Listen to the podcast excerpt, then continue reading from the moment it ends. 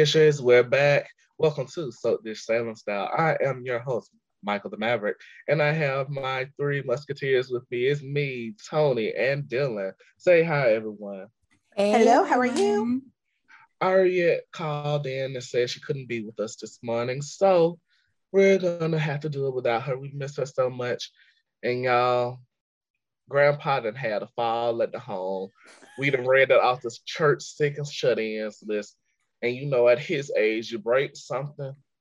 Well, so let's lift him up in prayer, shall we? Nick is gonna kill you. He's going to get you. I told y'all I'm not taking his foot, I mean my foot off of his neck.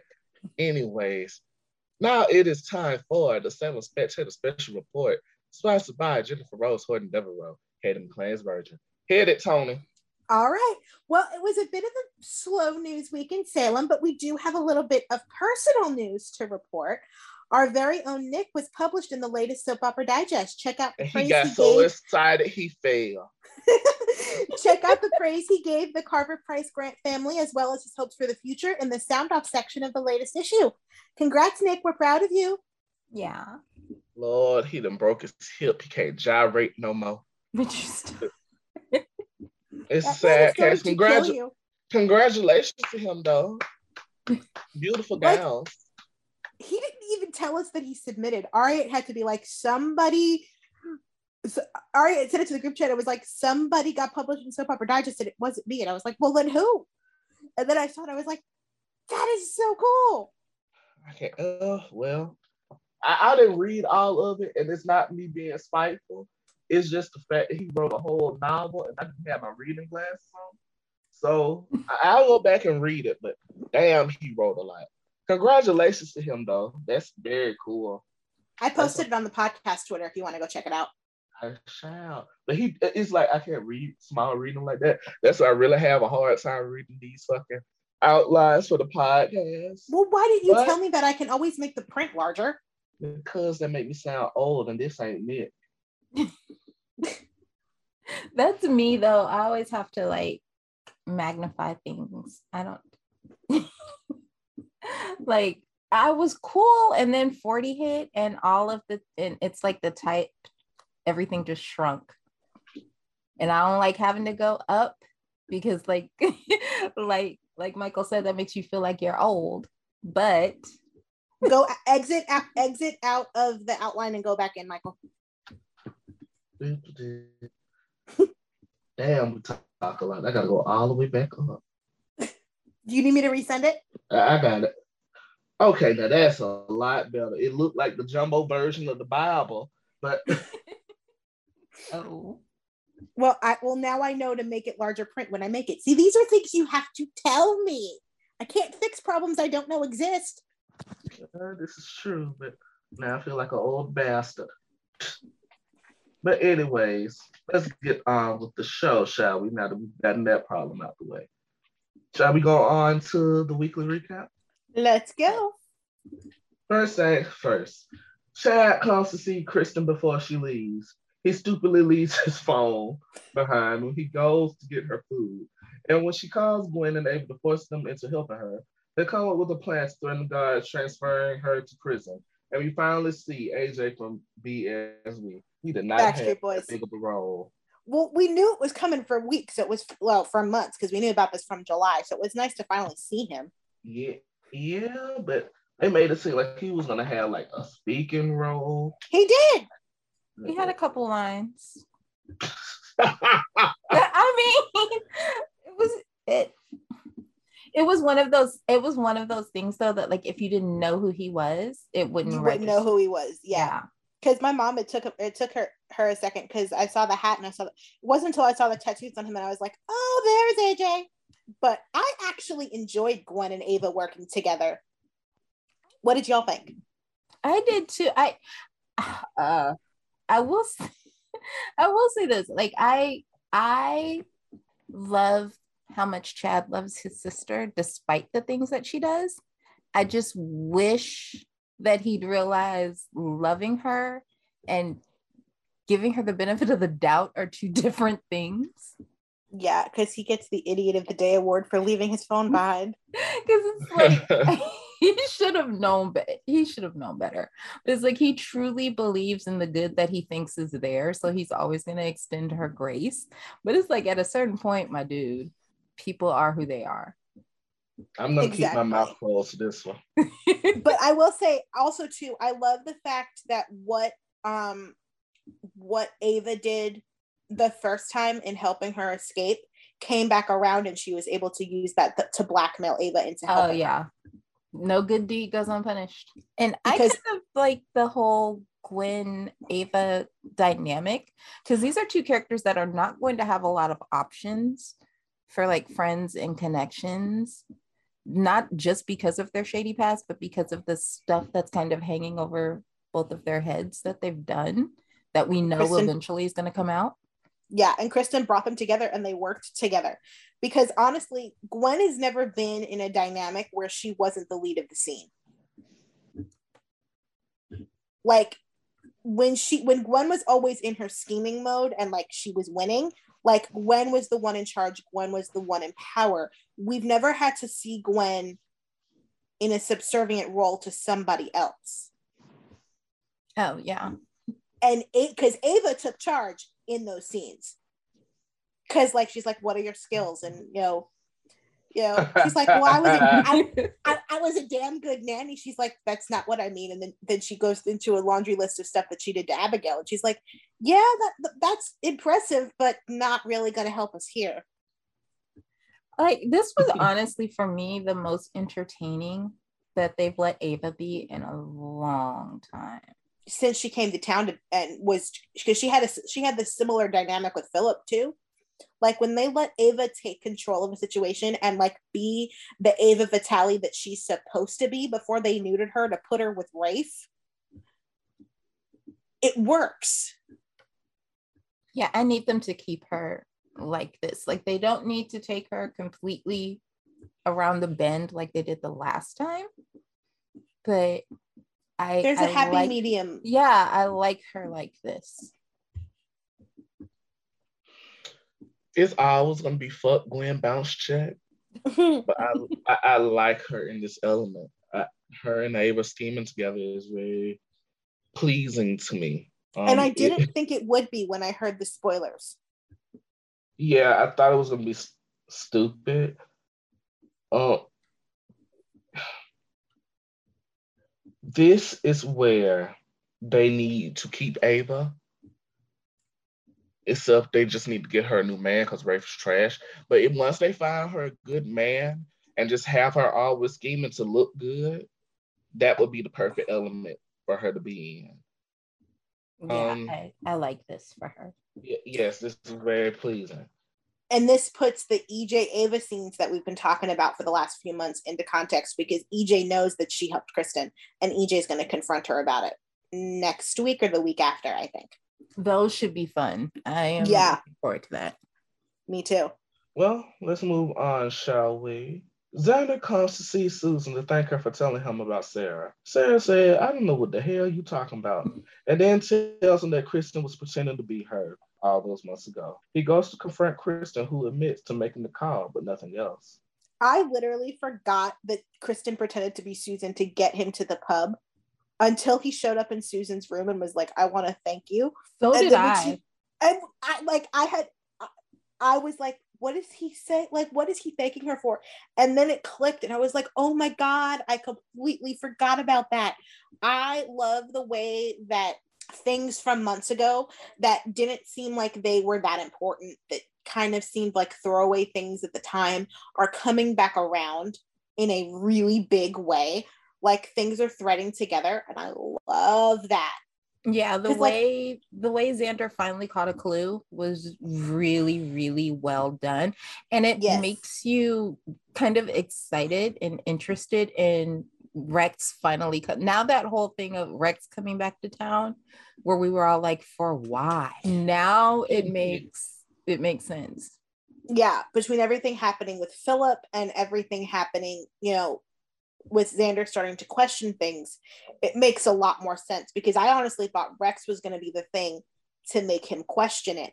But now he's already asking questions because of the Kristen of it all which honestly, and I think I said this last week, so if I did, I'm going to end up repeating myself. It always kind of bothered me that he never really looked deeper into it because, like, not long after Sarah left him, Kristen was running around with Kate's face, and he knew that and he saw her. So, given how out of character Sarah was acting, and knowing that Kristen was running around with masks, I don't understand how to, he did not come up with two plus two equals four in this situation.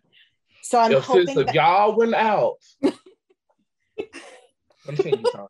But you know what? The, I, it's so funny because it's like, yeah, but then again, there's always this undercurrent with Xander of he's he's not unintelligent, but he misses the forest for the trees a lot of the time. Because even in like his scenes with Susan, she was like, "You poor sweet summer." When Susan is No, I already told you that, baby. the way, okay, can we talk about the way she described Chloe? Ah, big cheeky fool. Listen, whatever they had Susan on, she was on the good stuff and she was just letting it go. I'm, I'm still hollering. I already told you that, baby. she, if you got Yeah. Susan Banks calling you a dumbass. right? And she and she said it in the nicest way possible. yeah, But, but she does something. She said it like, like a mother. Yeah, Susan is Susan is the human embodiment of bless his heart. honestly. But um, She was in there like, well, it's a good thing you're pretty, sweetheart. But again, this. I feel like this better be the catalyst for this city treating Susan better than have they've been treating her the past few years. Yeah. I- correct me if I'm wrong. Did the when did the Xander Susan stuff air? That was what Monday? Tuesday. No, Tuesday, Tuesday. Wednesday. Was it? Either Tuesday or Wednesday. Okay, so no, it wasn't Thursday because I thought maybe it was Thursday and that might have been a Jamie touch. I'm really interested to see what um when she airs on a when she airs on a Jamie script day or Jamie breakdown day, I should say, to see if it, it changes how um how people interact with her. But I will I will say I um I loved kudos again to Stacy Haiduk because we've seen the Xander Kristen dynamic and how how contentious and different that like that always is. There was none of that there with Susan and Xander at all. Yeah. It was totally different. It was very soft and very sweet. Yes, it was. Um, where do you think? Well, I know we talked about this on the last story, but I, I have a question to ask. Where do you think that Kristen went? Um, I know what I wish. Um, but she probably, I'm gonna guess, went to the island where she's got Sarah. Yeah, that would be my guess. Hmm. I did post a theory, um, which I was gonna bring up later when we go ahead. go ahead. Oh well, I asked because I had a theory, but it may be a little redundant. But then again, it's Ron. I was thinking she was gonna switch places with Susan in the hospital. Mm, I don't think so. which would eventually lead EJ to the island to get Susan. Whereas they find Sarah as well. There's so many people around Susan because I think like EJ's not leaving her side. And then I think they may even have like a police guard on her or something to keep her safe after everything that happened with Mardevil. I don't think Kristen would make that switch in the hospital with all these people. I think she ran. What I wanted to have happen is to have her be the one that disappeared Philip and is framing Brady. Hmm. Yeah, uh, Philip's hands are dirty on this one. I'm sorry. No, I, you know, I get it. That's what I wanted. I, I still, um, I, I posted, well, when we get to the Philip stuff later, uh, I'll go more in depth, but I do think there's a different theory that could explain what's going on with Philip, but, but I'll explain more when we get to that particular story. But yeah, I loved seeing Xander get a clue. Um, and I do hope that like when the full picture is revealed, then he realizes that that wasn't actually Sarah that dumped him that day. That he says something like, "God, I was an idiot. I worked with Kristen when she wears all of these masks, and it never even dawned on me that that wasn't Sarah, and it should have. Because if anybody were to figure it out, it would be Xander because Xander had up close and personal knowledge of Kristen when she was walking around as Nicole, and he saw her again in Cake Face. Yeah. So well, I, I am personally waiting for him to find out that Gwen knew the whole time. Yeah, that's gonna be. Oh, that's gonna be ugly. It and really then, is. And then know, knowing that he saw, because like Gwen came down to the police station while he was talking to Kristen, and she covered at the time. But he's gonna think back on that and realize that he she knew even then and was working with Kristen to keep the secret. He's gonna go nuclear he's gonna feel like such a fool because he has been writing so hard for her. I, am really hoping that Jamie writes that script that day, mainly because I feel like he would connect all the little ties within that rage. I mean, not only did he know she know the whereabouts of Sarah, Xander vouched for Gwen to Maggie. So not only did he keep Sarah unsafe, that like she kept Sarah in the predicament that she's in, but she also lied to him, kept Maggie's daughter in danger while he was backing him her up and basically, you know, putting his reputation with Maggie on the line. Sending Maggie to Jack to plead her case. Is that like we haven't seen point, yet, but I'm sure it's coming at that point, I'm sure Maggie isn't going to be as forgiving to Xander after that. So not only did he ruin that, not only did Gwen ruin the relationship between Xander and Sarah and what it could have been, because honestly, if Gwen had fessed up, Sarah would have been home by now. Yeah. Yeah.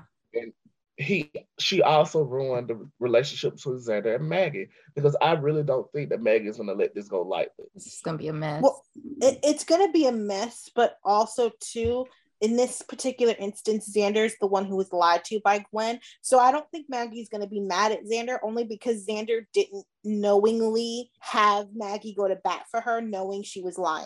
There's still gonna be some kind of rift though is what I'm i mean saying. it it's gonna it's gonna be like I can't I can't believe I think they're both gonna be pissed and like she's gonna be there for him and it's gonna be like I can't believe I had you stand up for her and she was lying to my face the entire time. I feel like an idiot. I think he's gonna beat himself up enough that she's not gonna have to. Hmm. I could I could appreciate that angle as well. Just a theory. And he's going to feel so betrayed because the one thing with Gwen and Xander from the very beginning is they've been their worst selves with each other and it's been okay. Exactly. Because they've been nothing but honest with each other. Like they've lied to everyone else, but they've been but they've never lied to each other. Honest with each other. And he's proven over and over and over again what he's willing to do to support her. I mean, he sacrificed his friendship with Jack in order to keep her secret. He buried a dead body for her. He was he was willing to risk his freedom for her. Exactly. And and all he ever asked of her in return was complete and total honesty. And the one time she could really prove that she trusted him completely and totally and trusted in the connection that they built. She couldn't do it and she chose to be selfish and keep Xander. She can like, lose everything. And I love that for me. Yeah. That, that, like this this is almost going to be a bigger L than what than when the truth with Abby and everything came out because she had to lose everything. I've said this before. She had to lose Jack. She had to, you know, that whole truth had to come out in order to put her in the desperate place in order to do this. So she had to be a, be in a place to do this to Xander. So again, another example of how one story is immediately affecting another one. Things are threading together in a really interesting way that I didn't necessarily see coming originally. And, and you know what I like about it? It's not all possession 24 7. This has nothing to fucking do with possession. And hell is still breaking loose. That is how you write a soap. Oh, yeah, yeah, for sure. Well, let's move on to the next topic, shall we? After the spending the night at Susan's bedside, EJ has a moment of vulnerability with Nicole. He realizes how awful he's been to his mother and the part he played in the destruction of his marriage. He also tells Nicole how he wanted to die, but Sami wouldn't let him, and he resented her for it. But now he's grateful and wishes he could tell her. Okay, I'm gonna say this. I, Michael the Maverick, also known as Clone Michael, aka Molly. I what? I'm sorry, y'all. I hopped into a God on Light YouTube binge after learning some interesting things about Reba and Josh. And but I am really enjoying Nicole and EJ. Just, just a little bit. Just okay, that's a huge statement coming from you. Right. Because you you are probably the biggest Eric Cole stan that I've ever met. Um, so for you to be enjoying another Nicole pairing says a lot. See, it's hard because at the end of the day, I'm a Nicole stan to my core. So it, he's the lesser evil, but he's winning the race, if that makes sense. Oh, 100%. And he's I'm going to. He's doing a hell of a job campaigning right now. And I'm going to say it. These scenes, I think they aired on, I want to say Monday or Tuesday. I think they were Monday. Um, These scenes should be Dan's Emmy reel for next year because they were so good. They solidified him as EJ for me. He is my EJ now. Like he is completely and totally EJ for me. Like I did not see the whole correlation to I wanted to die and I hated that Sami kept fighting for me, so I lashed out at her and wanted to make her as miserable as I felt. Well, if it like, makes him feel any better, we were comfortable with him dying. I, I, weirdly I, enough, I, we were. Don't say we weren't. At that point, all yeah, a little salty when he came back. Because at that point, we were all like, because he was mummy EJ for so long, we were all at this point like either shit or get off the pot. We either kill him or bring him back. Yeah, he was beef jerky for like three years. beef jerky. So, but thankfully, I'm so glad they waited to recast EJ because it allowed them to find Dan. And honestly, Dan is perfect in this role for me. Yeah, these were so good. Like seeing him crack a little bit and let his guard down and be open was just really, really like seeing him adding layers to EJ is really nice because he's like we Never saw instantly he fit into the DiMera mode. We saw that he fit into like the scheming smug jerk mode, but now we're getting like those other pieces of EJ that we. But I'll be honest, that James Scott never brought. Well, oh, oh, oh I wouldn't say that. Uh uh-uh. uh. What is your at, dear? Don't bring it over to me. I would not say that. Like, go look at any scene he ever did with Lexie. Oh, that's true. Mm, yeah, yeah. But this is a testament of how good of an actor this man is. Because when I got word that EJ and Nicole were going to be doing this, my first thing was that I wanted to do was drive off a cliff and yell, "I'm coming, bud!" But oh yeah, he, he he about quit the podcast when he found out this was coming. But I, I am amused. I'm enjoying it. Now, if they want to bring back the elements of 10 years ago, that that's when they lose me. But I, I would not mind this becoming an iconic triangle between EJ, Eric, and Nicole. Okay. I don't trust Ron to do triangles. Yeah, he doesn't. Mm-mm, That's not his thing. Yeah, and they they already don't write Eric well to begin with because they no regime has really been invested in him, and Ron just chose really not to make him the focal point of any story ever. Um, well, I'm just saying. I mean, Mark Lawson is right there. He No, was in the I com- Twitter feed saying he won't the damn job. I, no, I completely get you and I completely 100% support that. My thing is, if we do the triangle story, Eric is the one that's going to get shit on, and that is not something I want to see. Well, well, true, but it will also be a decent element because I see Nicole as "Don't shoot me, don't shoot me," as Marlena or Hope with bites. If that makes sense, she I has been formed. She has formed into this heroine who is a good mother who has a career that she enjoys, but is also ain't always been this godly. No, know I, I mean? that's I- Kim for me. Oh, um, that is, that is. Oh, Nicole, that makes a lot of sense of why I stand Nicole. Now that I think about it. Yeah, I oh, mean, wow. That's one of the reasons I wanted them to really play up the Horton Center because with her past, Nicole really could have been this generation's Kim, working in the Horton Center, helping people who have abusive pasts and traumatic pasts because she's been there, she's lived through that. She's, you know, come out the other side And now. she was really in her element at the Horton Center as well. Yeah. Her and Eric. They should have kept that and made. Yep. They could have built the Horton Center into something much like. Well, they don't, don't use that much on Y and R, but you know the foundation they started for Neil. You know what I mean? Yeah, like Nicole really, really could have been our generation's Kim. It was like right there. because I, I like how they have Nicole now because they've given her I, I wouldn't say a happy ending because it divorced, but they gave her that foundation to know that she can be a heroine, she can be a good person, and that's something get- Nicole they- always needed. they gave her the sense of belonging she always was looking for. It may not be exactly as she pictured it, but she's not questioning her worth anymore or questioning if she belongs in Salem. Because she knows her. quite honestly, even with Eric divorced, the Brady's have really, well, except for Roman lately, but the Brady's have really been on her side as for Nicole and Holly, because I think a lot of them get it, a lot of them understand. Yeah, a lot of them have cheated. But um, yeah, so I really like this. Nicole is very don't let the smooth taste fool you now.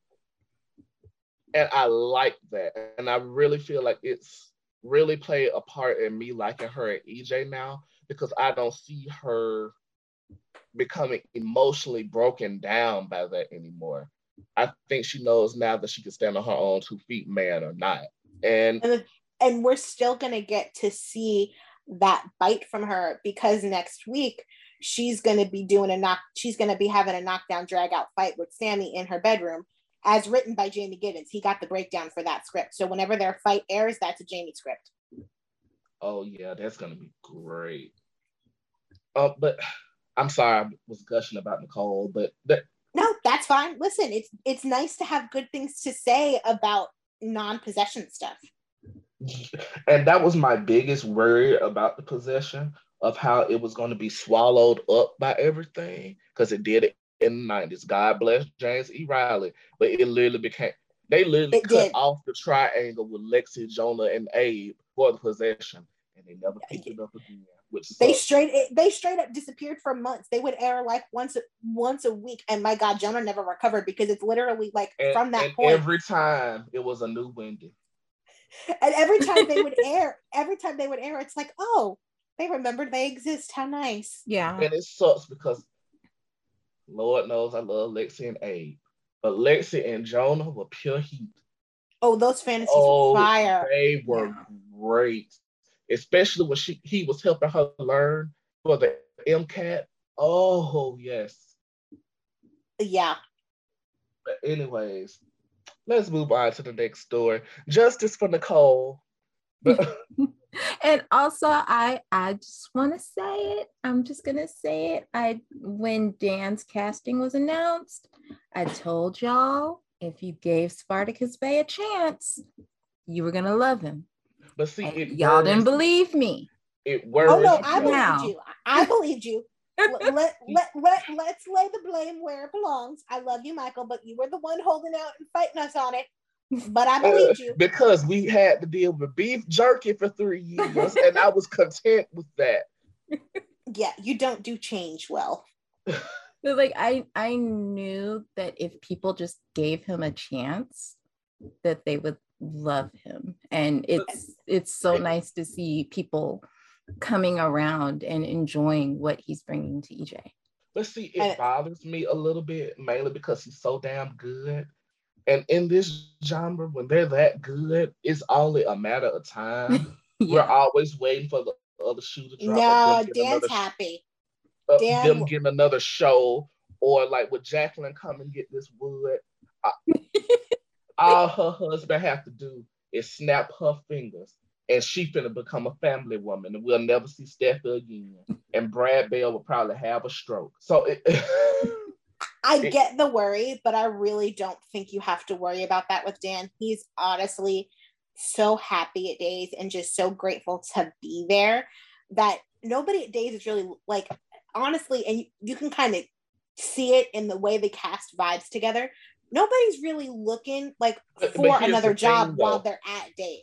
Here's the thing though, a lot of them are either older, married, and have kids, or young, single, and don't have any, or young and freshly married. It would not surprise me if Carson Boatman got his wife pregnant and he just decided to become a family man because he's just that damn. You know what I mean? It is always a waiting for the other shoe to drop with a lot of the younger talent and soaps because I can't remember who, which one of those soap legends was telling the young people on her show, get out while y'all can. And um, uh, Nancy, Nancy Lee Grahn said it to, um, I think, to both uh, Haley and Lexi. Hell, I think it was damn Reba Shane telling also um, to go ahead also, and move the, the other pasture. I think it was also Genie Francis said it too See, to somebody. All these old was, people, all these old legends are telling the young people to stay away so they can get more story time. it was I was listening to a podcast and I can't remember I who it was. It was.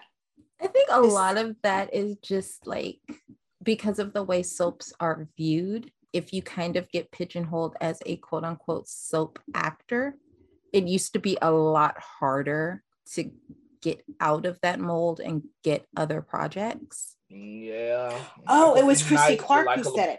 Genie told her that when she was Diana on Days in the 80s. Sorry, it took me a second to figure it out. Continue. I think like it's a little say, easier now. But I mean, I Dylan makes a point. Look at Michael E. Knight. That's how we ended up with Ted Orsini. but anyways, shall we move on? Yes, let's. Sami, meanwhile, has knocked out her guard and attempts to escape. There is a second door that she can't escape from, so she uses the burner phone to call Allie, who is with Lucas at the time. Together, they manage to get her location, and Lucas is off to the rescue. I, I love need, these scenes so much. I, I need more Lumi and Allie. Yeah, they were yes. so good. I love that dynamic.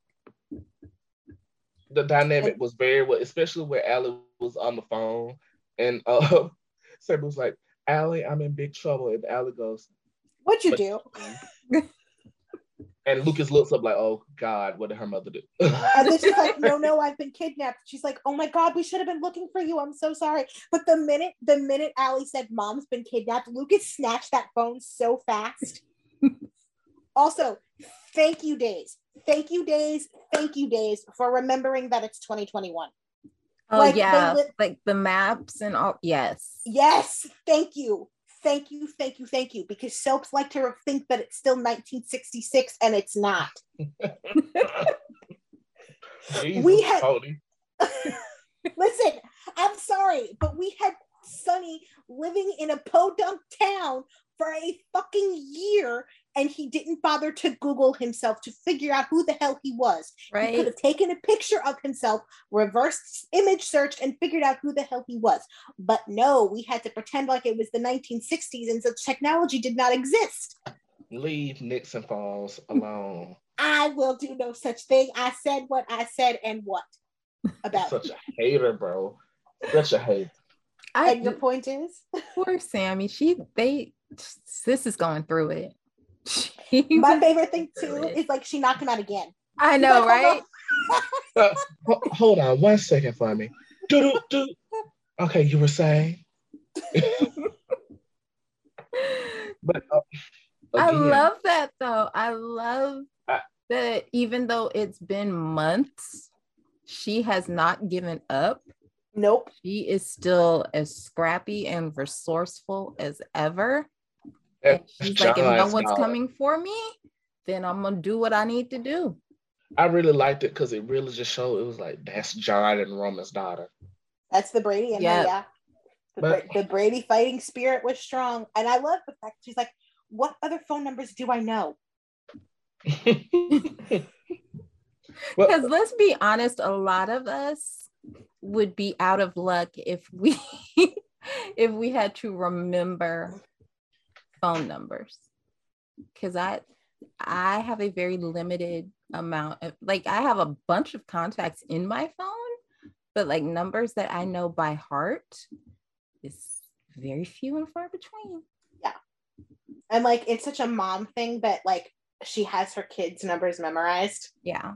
And also, I, like Days, probably more so than other soaps, gets criticized a lot for the women always needing to be rescued. And I, I don't feel like that's a fair criticism, first of all. At all. Our women are badasses. Thank you. And And I'm about to show that in the video coming later this week.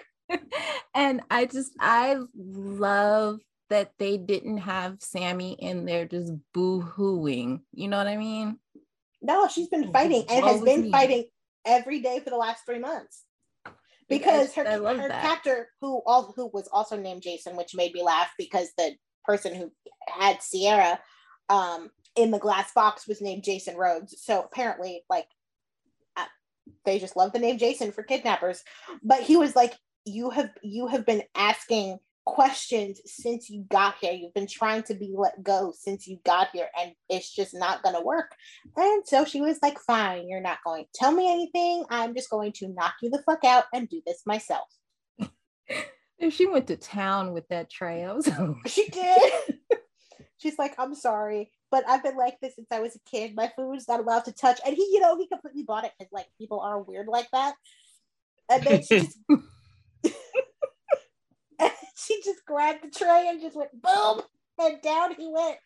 But oh, oh my god, I was so anxious too when she was trying to open, like, because first the damn doorknob of that second door broke off, and then she gets the doorknob back on, and then she finds the key, but the door won't open. I felt so much anxiety in that scene. I was like, oh my god, I can't breathe.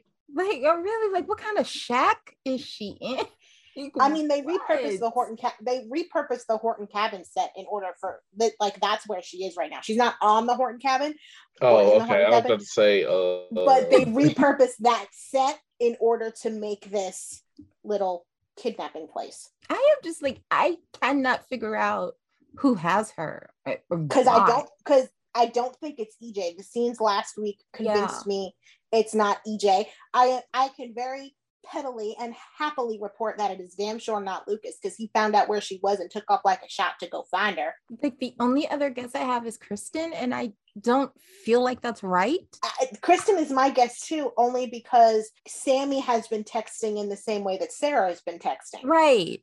And that's, but I also, and so like, that's the only other guess I have, but I'm just not even Confused. completely convinced. I'm, I'm confused as to why, if it was Kristen. Right. Like, because Sami wouldn't help her because Sami because she was trying to get Sami to help her run the last time when she was you know when she was running around and Sami wouldn't do it and so she told EJ the truth about Lucas and Sami to get back at her but that could have only been part one of the plan to get her in a vulnerable enough position to um to take her and remember EJ and Kristen spent the entire episode that Sami was taken on the phone with each other oh, it, it's, mm. I'm, I'm really curious to see how this plays and how we find out who it is and why she was taken. Well, Sami's got ideas of her own because she's she's got had nothing but time these last few months, and she does she has been formulating a list. It's gonna be a long list. Probably. Well, let's move on, shall we? The town is slowly starting to find out about Marlena's possession. Allie told Lucas, Belle told Brady, who told Maggie, who told Victor, and who begat Abraham and forgot. uh, anyways, how do we feel about how it's coming out this time versus last time? I know Ariette's not here, but I know she mentioned in the group chat that she's a little underwhelmed by the fact that everybody's just kind of like, oh, by the way, Marlene is possessed again. Uh, it's but, better than it was last time because people are finding out literally during the possession. The first time everyone found out literally when Marlena quote unquote died. Yeah, it was it was after because it was in the over. first one, only immediate family, and it wasn't even all of the immediate family. It was John, it was Marlena, it, it was, was, John, it was it was John, Kristen, Caroline, it was Carrie, Austin, Kristen, and Mike. Yeah. That's it. That's all. So now the whole town knows. So it's very interesting to see how that plays out. I mean, it even shows how little everyone knows because everyone they've been asking, like, well, where were you during the possession? How did you feel during this time? Either everyone was out of town or was children or only knew vague or presumed dead. I mean, Shawn was in the church when Marlena came back to life. He was sitting in the front row when exactly. she literally came up back to life. So I, I really kind of hope they eventually bring that up. But I know Ari, like I said, she said she was underwhelmed and she didn't like how people were just talking about it. But I but I'm with you, Michael. I love it. I mean, what does she expect them to do? Carry picks for it? I think because the way those who knew back then realized it when she was levitating and we had that giant reveal. I think she wanted a big reveal like that again, which I get, but, but realistically, it'd be different if the devil was doing things undercover like he was in the 90s. Now he's just blatantly wreaking havoc. Like everything tracked back to Marlena regard back in those days it didn't. Like it was a big mystery about who was the desecrator or yeah. why was Marlena sick why she wasn't sleeping, why Kristen suddenly decided to seduce John and then have no memory of it the next day. You, you know, it nothing could be traced back to her. This time it was blatant out in the open. So it was really everyone already kind of figured something was up. So it it was no big jump for them to know possession. You know what I mean? And just take it so well. Yeah. Yeah. And I I kind of loved it. I loved Victor's reaction. Victor's reaction was hilarious because he was in town during the original possession but he was he was recovering from a stroke at the time. So i don't even think he was a hundred like he wasn't even a hundred percent aware of what was happening because he was in stroke land. Yeah. Wait a minute. I don't think that was during his stroke. Part of it was yeah. His stroke didn't happen to 96 oh was it 96 his stroke happened? In 95 he was basically getting over kate's quote unquote death and oh, yeah, the plane of Vivian. Viv- yeah, he was grieving. Okay, See, yeah. I didn't beat the encyclopedia, y'all. You did. I listen. I watched all that stuff back to back to back. The timeline just kind of meshed. And, and, see, and see, here's the thing. The only reason I remember that is because he's still trying to recover from that stroke in 1997. So I, I really wasn't. I like, I just couldn't connect that he was in rehab for a stroke for an entire year he hasn't even made progress in 1997. So I just knew it wasn't 96, like 95 when he had the stroke. True. So Victor very was true. around, but he was very enmeshed in his thing with Vivian and such. Yeah, it, but, it was very much. Um, he was he was kind of he was kind of in the position that Gwen and Xander are in now. Yeah, like his life was in shambles, but it wasn't directly caused by the possession.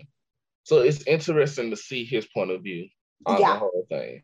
But um, I just I'm glad people are finding out. It um also I, I was gonna bring this up on the fantasy era portion later, but it also kind of goes hand in hand with the theory of isolating fantasy era. I appreciate how the writers kind of use that isolation for their gain in this storyline with Marlena Ben and see Ciara going on the run because they have no clue. They haven't been talking to anyone. they haven't been in everyone's space like everyone else, so they don't have the news that Marlena is possessed. Right. So I, I, just want to give a kudos to that real fast. Like that was very interesting to me, and it kind of made a light bulb go off as I was watching these things. But let's move on, shall we? Let's. John is bound and determined to find Marlena. Everyone wants to get him checked out, but he won't until Marlena is safe. And then he collapses and Shawn takes him to the hospital. When he comes to, he wants out, but Brady and Belle both tell him he's not going anywhere. All he wants is to find my life. Determined John is my favorite John. When he said my like the police have nothing and my girl needs me, like my heart melted. And shout out to uh, Eli for having my favorite reaction to the possession so far. Like, what are we supposed to do? Douse her in holy water? well, see, what I liked about this scenes is the hospital felt like the hospital again, if that makes sense. Yeah. We didn't see just the one waiting room. We saw like an actual room. We saw the waiting room. We saw the middle floor. You know what I mean? Yeah. And then we also had so many guests coming in and out to see John. Well, we haven't had that in a long time of it actually seeming like a hospital. Yeah, because even when Ciara was in the hospital, it was literally like people would come see her, but it was very it didn't feel as connected as this does. And I think because everybody that was coming to see John was also being featured in other parts of like other parts of the episode, like Brady um was with Maggie earlier in the week and then that next day he was in the hospital seeing his dad. Um Belle had been all over looking, you know, dealing with the aftermath of everything happening with her mom. And then when her when John finally showed up, there she was. You had Paulina come in to see him, which we'll talk about that later. Um, and then she was with Abe, and then you had Steve, Steve and Kayla too. Like it just it it worked, and I loved the dynamic with um Steve and Kayla and John, and I love that John like I didn't put this on the outline, but I, I want to say it here the fact that Kayla apologized for not letting John listen to the tape sooner mm-hmm. and, and, taking kind of responsibility um, and being like, I could have helped you and I chose not to, and I'm so sorry. But also like the little moments where he called her Kay and it was like flashbacks to his days as Roman, which is gonna come up again later. I loved it. I know, I know you have giant issue with the whole Steve Kayla John friendship, and I'm right there with you. I, I am. Don't, but- and I'm gonna tell you why. Like, even though historically they haven't been very close, but okay, I'm in my Skylar sister's voice. Look around, look around. Everyone else is gone. Shane's yeah. gone, Bo's oh. gone, Hope's gone, Kim's gone. Everyone else is gone. So it would make sense.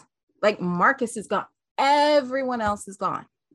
So when you are that age and your friend group has shrunk like that, you naturally get closer to the people who are left, especially with John and Steve being business partners. Well, and see, John being, being Brady, you know, and John Black was Roman Brady for a long time. They're, they're him and Kayla are family. Like it, okay. See, even though we didn't see it, it on screen, it is a logical possession. It's a logical progression of relationships. I mean, it's logical. Where they failed me is we didn't see it. It wasn't explained. Does it, it need just, to be though? Boom. It was just boom. John, Steve, Kayla, and Marlena are best friends. It, when it did i mean on one hand it doesn't because you're, you're, kind of right but on the other hand it kind of flies in the face of the history that we did see a little bit. Like it, not so much it would, it so would have been John nice to see it but like it's it is a completely logical progression. Well, well see it it it makes sense that they would all be friends. Don't get me wrong there. It, it where it loses me is that they are best friends when I know for a fact that Marlena was closer with Kim than Kayla. Kim's and, not here. Yeah, I, I know, I, I get that, but again, it just it, Kim's not here I, and Kayla's right it. there. Not only are they family, Kayla's her I'm not saying it doesn't. They're seeing sense. each other. Every, they're seeing each other at the hospital day in day out. yeah it, it definitely makes sense it's just i think harder for us to reconcile because we're watching classic days while also watching current days so we see what the relationships were like between specifically marlena and kayla and john and steve back then and it doesn't necessarily match what's there now and it's just kind of hard to reconcile it That's exactly it. The environment is different now. Like yeah, and the relation like it it would be like for me it would be different if like Shane and Kim were still here or Bo was still here or Marcus was still here. But like those touchstones are not here anymore. And like I said, when you are a certain age and your friend group is not what it was, you connect with the people who are still around. And then like, you know, like look at Marlena, like Laura's gone, her relationship with Kate isn't what it was, you know, her friendship with Kate. nor Kate should is- it be build a bridge, Tony. Build a bridge. You know, i'll like build that's a bridge not- when you build a bridge about the wardrobe sir that's No. you know like the they're gravitating to the people that they have a foundation with who are still here and when you put it like that that completely makes sense i just wish we had kind of seen john yeah and i steve like get I, to I would would have been an ease into it. I would have liked them to me. show it, but I I for me, and maybe because I'm I'm a little older myself, but like for me, it just it tracks. It completely makes sense. I guess I'll look at it from a different viewpoint the next time I see it. Because every time I see it, I'm like, this this isn't what they told me. This isn't what I saw. yeah that's the thing and and the thing is too they had the perfect opportunity to like really show john and steve becoming friends after bo died because like john's original vision for black patch was john steve and bo and then bo died and they decided to do it in his memory. So it was like they could have shown them bonding over the fact that they both miss bo and we just never got that. And then we were kind of told they were instant best friends and it just did not jive with the dynamic that they had when Steve was alive. I think it's one of those. it's one of those. I can't remember who it is, but it's one of those things where, um, like we have to assume it's going on on the off-screen show. Like so much, like so much interesting stuff happens off-screen that like we don't get to see, and we just kind of have to assume happened because they come back in and they're just like, bam, like dynamics will be changed people will know things that we didn't see them finding out about. So a lot happens. It's like the off-screen show is very interesting. yeah. I I would like to see the off-screen show sometime. And considering Days has an app, they can easily make segments that show us the off-screen show sometimes. Right? Because that would have been nice. It would have been nice to actually see them connecting in that way instead I of mean- just like having to logic it out, you know? Because I buy that Kayla found out about the possession because like Caroline was such a big part of it that I'm sure Caroline told her about it. But Steve was presumed dead at the time. So I would really have loved to have seen his face. For over a was- decade. like he was he was he was five years into death at that point and it was another 10 years before he came back so i would have really And I to have highly seen- doubt i- if they were playing the possession like the big secret that it was, Steve wouldn't have known about this. i would have Like, loved to have there's his just face so when he much- did find out. Like there's just like so like things like that like okay you were you you were out of here for a minute homie. Can you just like so much stuff that they would have needed to fill him in on that happened while he was gone Like I doubt him and Kayla were pillow talking about this. Like, could you imagine? Because we kind of got we kind of got a hint of it in what we'll talk about next with ben and ciara. But like when they brought up john's aneurysm ciara had no idea what they were talking about. Yeah. Ciara was like who's what now? Well, let's move on to that story, shall we? The devil has taken refuge with Ben and Ciara, and the devil tries to claim that John is abusing Marlena. Ben believes it, but Ciara is skeptical. The devil morphs to John and tries to break down the door to convince her. Ciara is still skeptical, but agrees to leave town. I loved all of this. And I know there was a big debate on soap Twitter whether Ben should have believed and blah, blah, blah. But I think Ben and Ciara both played played the scenes exactly as they should for who they are. Yeah, like, like given Ben, given Ben's history with abuse, it makes 100% sense that he would mm-hmm. automatically believe it without having to super question it. And it makes complete sense that she would question everything. Well, yeah. first things first, I want to say that lady finna be a grand. Anyway, I enjoyed it because it played on a lot of history and dynamics that isn't played on much. Because people often forget before Steve and Kayla, Bo and Hope were John and Marlena's best friends. The entire Whereas, reason that Bo was able to deliver Ciara is because John went to meet EJ in his place and got shot for his trouble. Like they were close friends. That's basically how Shawn and Belle got together. Um, so when my like when Marlena was coming to Ciara about, well, John is abusing me, Ciara turned and take my breast and said, no, not my John, because my Uncle John don't hit some women. So she was confused. She she automatically didn't believe it. Whereas Ben, Ben don't know them like that. he right. does, it is and was very, triggered by his own past.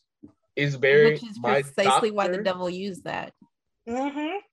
Exactly. Went, this is my doctor and her husband. But for Ciara, that's her aunt Marlena and Uncle John.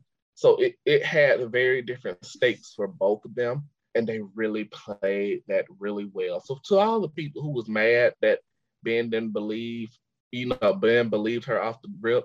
Well, for one, he has that history of being abused. So he was going to believe whatever abused woman came to him, honestly, because again, believe all women.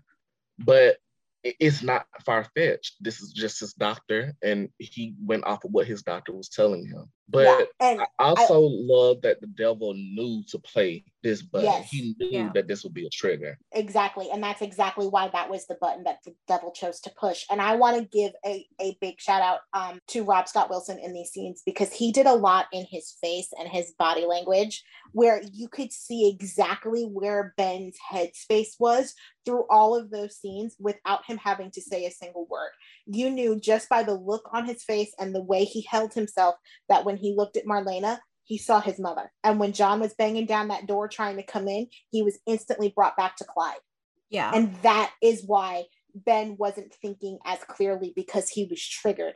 And the devil knew that, and the devil used that. And let me also be clear because I had a debate um, on Twitter about this too. The devil chose this lie specifically to get Ben and Ciara out of town so that they would not find out about the possession and the devil can still keep whatever plans he has for their baby on track. This was specifically getting Ben and Ciara out of town to keep them away from finding out about the possession. That is the only reason this abuse thing even came up.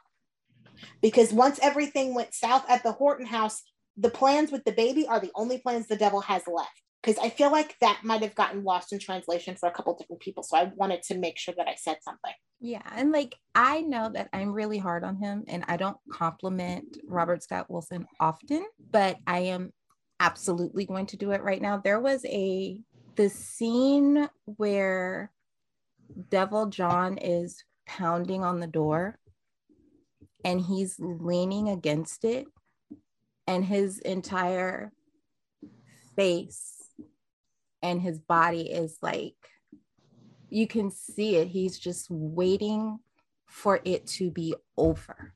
He's the broken little boy. And if you've ever worked with people who have been through trauma you know what that disassociation is. It's a coping mechanism. It's a way of self-protecting. You are in the mo- you are in the moment but you're not in the moment you are just waiting for it to be over. And I saw that and I felt that. And that got me. He did so good in those scenes.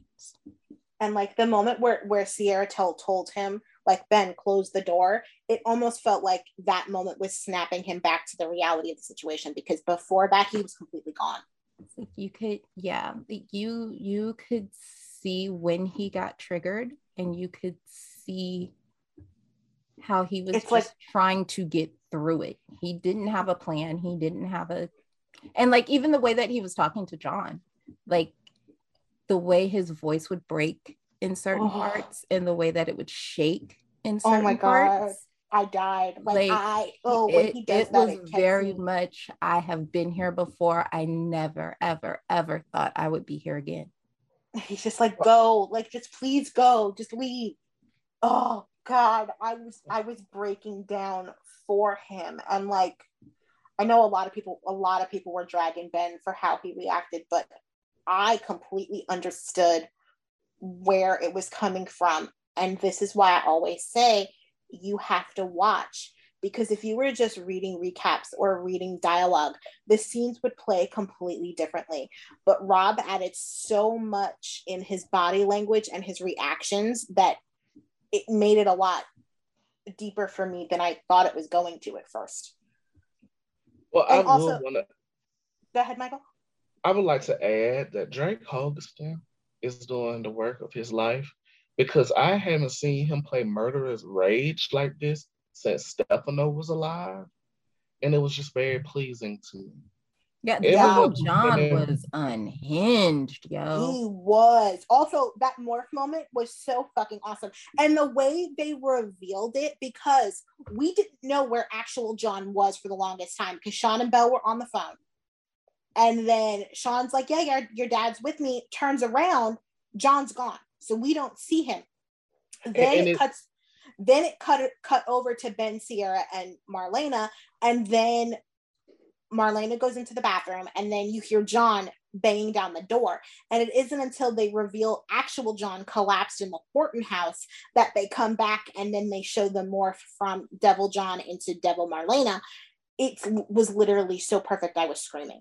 Well, it, the thing with that was for me is I like how the audience didn't know at first that it was Mardevil, mainly because that would have been a perfect reaction for John trying to get to Mardevil, if that makes sense. Until he called her a bitch.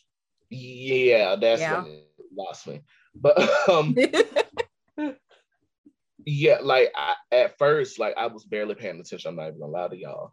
I thought that it was John just trying to get to my devil, and it kind of played into the devil's plan. I had no clue that it was my devil until she marked back. And it was just, it was very pleasing to me. They did really well with these scenes. It I feel like the possession has unleashed this hidden box of talent that each of these actors had and I'm really appreciating the story. I think also, sense. I think also too, they they understand the weight of what they're doing. They like every actor who has ever been on Days knows about the possession.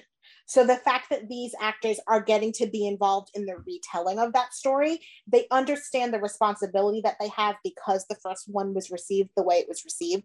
They have to do well because they have to make sure this goes off just as well, if not better and that added responsibility, you could see that people are really putting the work in because they don't want to ruin this. They were given the ball, they don't want to drop it.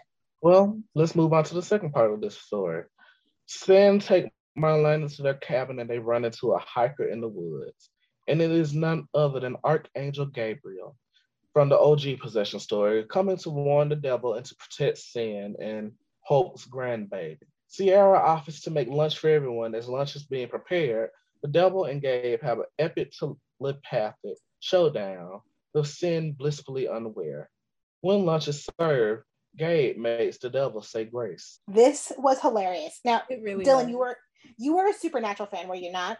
Yeah. So on Supernatural, the angels in that show were complete dicks, and in Days, the angels are petty as fuck, and I love it. It's the tension between Gabe and Mardevil Listen, he walked into that cabin and she did the slow turn by the window. Like oh. this bitch. Mardevil was mad as hell, boy. Listen. And like the whole little spiel she went on, like, and the thing that was sending me is they were having this whole telepathic conversations, but their faces were not moving. It was like, like that's it was literally like nothing was happening and you could hear everything in their voices and it was so freaking cool. That back and forth was so good, but Gabe making Mar Devil say grace took me down. took me off. Like he's so petty. I loved it. And then the part, would y'all all let's join hands? And And she would- looks and over she- at CS hand like, I'm not touching that shit. I think she thought if she did, she might like burn because like the whole like angel essence by o- osmosis, like she was like not about it. But also too, I swear to God, I thought he was gonna have holy water in that furnace. Honestly. I did too also like that he mentioned that the river was desecrated, which is why he showed up at the cabin, which um may come into um Is this what does this have to do with Philip putting that toothpick in the river? I'm thinking- I'm thinking it's all gonna- I think it's all going to be connected because honestly, even the speech that she gave, which felt like a very meta moment to talk about the real dumpster fire that is our current universe, but also it felt like she was saying, listen, I have more power and I'm doing things that you aren't even aware that I'm doing. So just know that you may think you know what's happening, but you really don't. And also we didn't talk about it but like during the um steve and john scenes i like how they set up gabe's introduction coming for people later. who may not have been watching back then Yeah, that I think that that's coming up in the segment after this. I I gave us a segment to talk about that because I Oh, loved it. yeah that was so good Oh, so so good. But and I Well, love let's the talk fact that about it. I love the fact that it's the original actor playing Gabe too. Like when I saw the spoiler for the mystery hiker, I was hoping we would get some kind of an angel presence, and I was hoping it was either going to be Gabe or some version of him. But the fact that it's the original actor is so cool. Well, let's talk about it, shall we? John and Steve are talking about the original exorcism, and John brings up Gabe and tells Steve that Gabe showed him he had the strength to fight the devil. John is the second person to mention how him not being a real priest may have lessened the effect of the original exorcism, setting up Eric's return perfect. Ah, well, first off, I know we're going to talk about Gabe, but they also brought up another mention. Father Father Francis. Francis. Oh, yes. Oh, I wish they could bring him back, but one, he died, and two, he was older than molasses back then too. So He there was no way that was gonna happen. He, he he was old. He was at least 70 in the 90s. So yeah, that just wasn't gonna happen. But I really appreciated the nod because Father Francis played a huge huge. part in the OG possession. Like huge, so huge, you would have thought they would have made a Father Francis like a contract player in days. Oh, how huge he was. He's the one who basically told everyone he clued Kristen in that the possession was near. But had he not known that the possession had already started. But anyways, I'm rambling. Gabe being a part of this is very big for me, mainly because again, it ties to the OG possession. It also shows me that this is almost over. Yeah. Well, it's Because- we're good. We're gonna be wrapped by Christmas time. Yeah. Uh yeah, because Gabe didn't pop into the original possession until the very end or Well, close to the end, like a month well- before. Yeah. Well, he he appeared sporadically a couple times um before the possession really got started, and then like right at the end. But like we saw him a few times sporadically in '94 and '95, so he kind of appeared right as the possession was starting, right in the middle of the possession, and then right as the possession was ending. Well, he's popping up at the end this time because I don't think we're gonna go to 2022. No, no, no. I'm pretty. I'm pretty sure this is all gonna be wrapped up by Christmas. It was Good. just a really nice way to introduce him too. Because Yeah. like if you didn't watch the first time, you were probably like, "Who is this random hiker? What is?" he Listen, I had?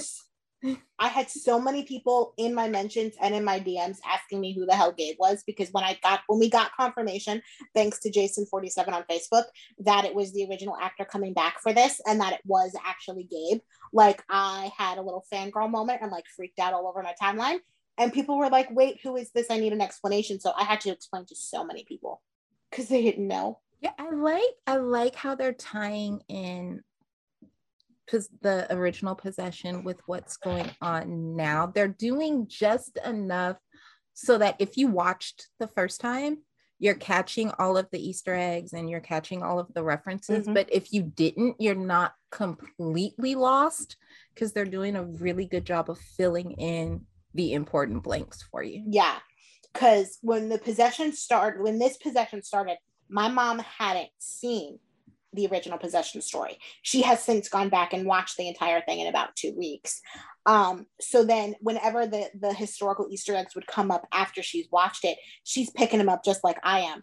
And it's so much fun. And I just I will say it felt like there was supposed to be a flashback at some point with um John, like in the John Steve scenes about Gabe, I kept waiting for them to flash back and they didn't, and I was kind of disappointed that they didn't. I think they did like a little moment of him seeing him in the church, didn't they? oh wait, yeah, I think they did. They did. Okay, yes, they did. Oh, it was so good. And like I I like how they're setting up for Eric's return too. Right? They're, because they're this is the, really this is the second time that it has been mentioned that John wasn't an actual priest at the time that the original exorcism took place.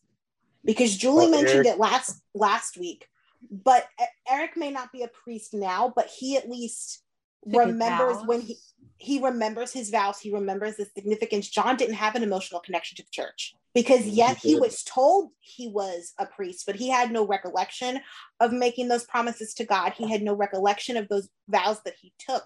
So while he was and it turned to, out to be a lie.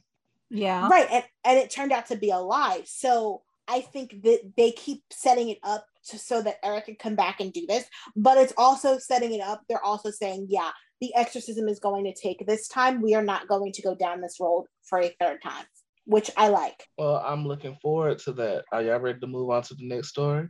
Let's go. Next thing on the docket Paulina comes to see John and is shocked to hear Marlena is possessed again. They talk about Abe and John and think Abe will eventually forgive her the way he always forgave Lexie. This was such an interesting use of history like this and the stuff with Abe and Lani later, which we'll talk about, was one of my favorite parts of Thursday's episode because John spoke of Lexie realistically. Like she wasn't like her mistakes and the things that she's done in the past that Abe did have to forgive her for weren't forgotten just because she's gone. And I love the fact that like John's like Abe is one of the most forgiving people that I know. He's gonna forgive you. It may take time, but he'll get there also i loved her reaction to finding out that marlena was possessed again. She was like well that explains a lot. John and uh, john and paulina were he was like you called the devil a bitch? And paulina was like i sure did. And the devil called me one right back. I was like okay this, this, this is, is everything i wanted it to be and more. I did. I I loved it, and I loved him letting her in on how messy Lexie could be and how big and forgiving Abe's heart is. Uh-huh. Because the the correlation there is like, yeah, Paulina, Paulina can do some shady things, but she's not a bad person.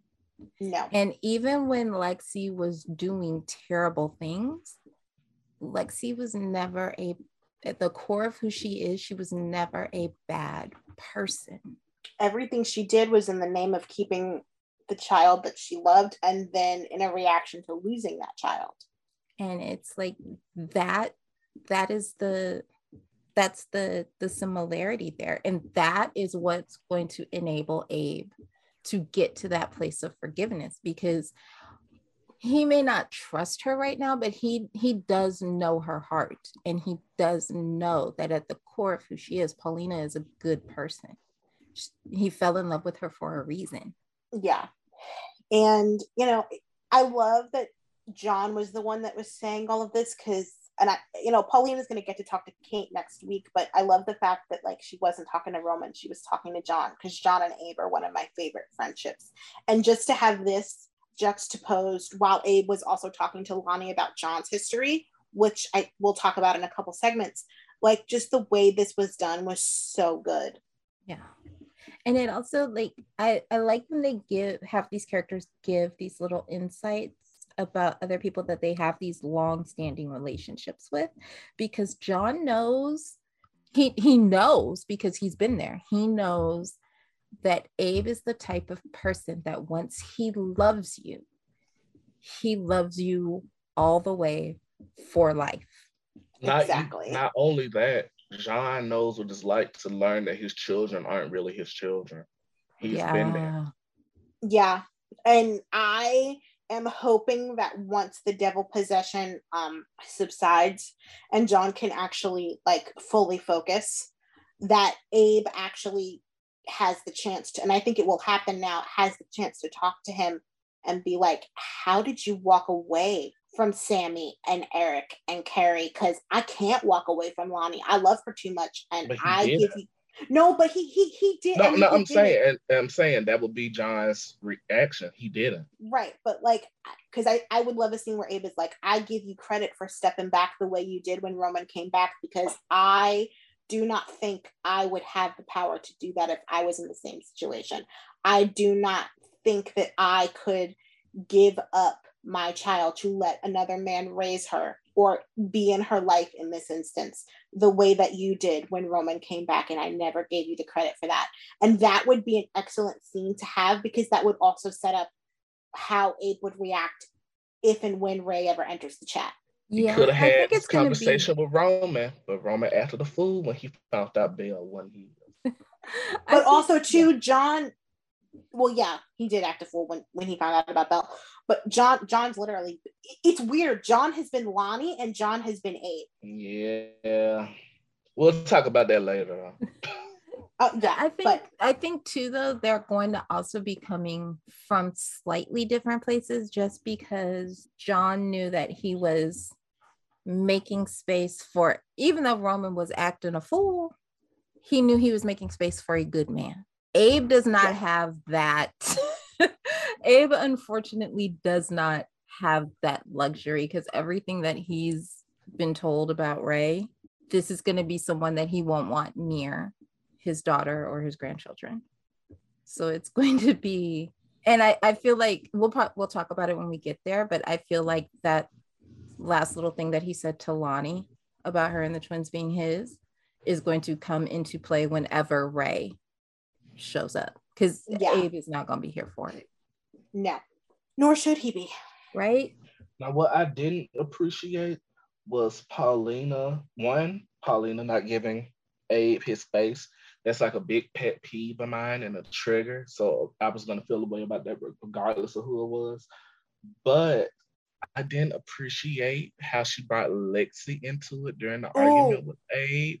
That was a bad move. That was such a bad move. Oh, And I'm not gonna lie, I thought Abe was gonna strangle her. He I around. He said, and don't. the way Do the not. bass in his voice. Oh shit. But I will say this. I know for a long time now I've been saying I'm just not feeling Paulina and Abe. But this argument and the dialogue within that argument has made me buy it. When because like now. also Paulina she was ta- Because about- I didn't realize that Paulina also had her great love as well and lost her great love. Because we don't Yeah. talk about it enough, but Chanel's father kind of, I don't want to say saved, but opened her heart up and she found that love again.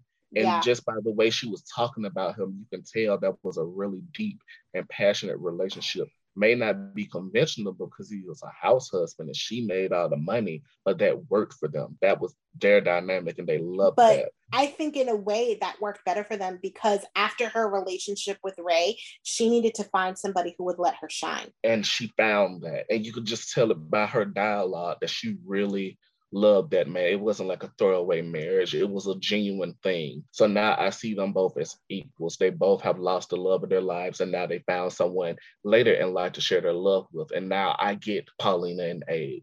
So I really think this argument needed to take place for the people like me who just couldn't let Lexie go. And I will say too- I did, and the thing that struck me, and it kind of goes back to what you were saying, Michael, with at the space that they're both in at their lives, because I the when when Abe called Lexie the love of his life, Paulina didn't blink She said, I know. because she she Because understands she that. she again, she had the love of her life. Yeah. But there was one And other like, thing that he said. It didn't make her insecure. It didn't. It didn't rattle her. She accepted that. She understands it. She's not. And I feel like a lot of. I feel like for some people there was a sense of her trying to take Lexie's place, And I feel like these scenes kind of put that to bed. Because and she's not trying to be in Lexie's shadow either because Abe is not the love of her life either. They are their late in life love. And, and see, I didn't get that until they had that dialogue because I never realized how similar Abe and Paulina was. Paulina found the love of her life. They had that one child and he passed away. So did Abe and Lexie. You know what I mean? It it makes sense now to me. Yeah, and, and they're two like people. Dialogue, they had kind of you can kind of tell that they had made their peace with not necessarily not finding love. Finding again. love. Yeah. Paulina said it. Paulina said she was I'm I was content with never finding love again. I had found my great love. And now you come here comes you and I'm head over heels again. I feel like this dialogue should have happened before the fallout of Paulina and Abe. It, it would have made that wedding disaster hit a lot harder than what it already did. Also, too, there was there was one thing he said before they had the fight in the in the in the waiting room when they saw each other as he was getting off the elevator. Um, you know, she mentioned about Marlena being possessed again, and then that explains what happened at the wedding. Um, and then he said something like, "Yeah, lies come from the devil, but the lies started with you." I see. I didn't like that part because it seemed like she tried to excuse everything on the devil. That's why I read in collapse. That's what. No, that's not exactly how that went down. You oh, know what I mean? I but I, I loved his reaction. I, yeah, I I like that. I like that Abe's not he he loves her, but he's not going to indulge her in foolishness. Like he's going to let her be as big and grand and shiny and sparkly as she needs to be. But if there's an L she needs to hold, she's going to hold it. Yeah. Very much like Jackson and Erica. Yes. Vi- yes. When she's wrong, he he is going to let he is going to step back and let her shine but when she's wrong, he's gonna let her know that she's wrong. And she and I, I like how she was like, You right. You right. Very much like Jackson and Erica. So if Erica would have broke down and cried while she was saying it. But but yeah. Uh, they just have a really I, I do have dynamic. one little yeah, they do, but I do have one little critique. Jackée Wouldn't be you if you didn't. Jackée I love you, but sometimes you need to tone it down a little bit, just a little bit, because it, it, gets to the hammy side sometimes when you're doing dialogue. Like when she tries to emphasize a word, I'm, I'm trying to figure out a way to describe it because this isn't a slam, but it's like she's doing that thing, you know, where actresses or actors who aren't like soaps isn't their big thing, where they come in and they try to act all dramatic. And then but it's funny because she started take all that. It, it, exactly. It, but here's the thing: that isn't her big thing. Her big thing was television. Her big thing was prime time. So it's like she got here, and then sometimes she tries to take it over the top to try to match the mood of the scene, and it's like you don't even have to do all that if that makes sense. And I, I think she I think she's kind of learning about that because like in the scenes in the waiting room, like she played it very gentle. She played that very right. But you know, I, I can think of a scene when she was um in the square with Lani and she was like, I promise to never let a man anyone put a hand on me again. Like that wasn't necessary. You know what I mean? yeah. You, you could just say it again and we would have got it. That that's just my big thing. I think it's it's not really a slam. It's more like a little critique because she's doing amazing. But, it, but this isn't an odd thing because again, a lot of big time stars who come down to from prime time or something else and come to a soap, they do that overacting thing sometimes, or where they over enunciate a word to try to be dramatic. It, I'm trying to think of someone off the top of my head. Um, y'all would know better than me, but y'all, Robin y'all did that a lot. But see that that just didn't make no damn sense because you've been on the soap all for 50 years and you was doing that. The, um, I want to say I wouldn't say Betty White because Betty White not that at the park, but you know those big stunt castings that come. Please Eddie tell me you're not talking about James Restless. Oh God. that that that that's an example too. But yeah, Eddie Winslow on The Young and the Restless. That's a good example. He came, yeah. uh, you know, he can act. De- he, you know, he can act somewhat decent, but he just came in and swallowed the whole scenery up trying to be a ham because he thinks, oh, this is a soap.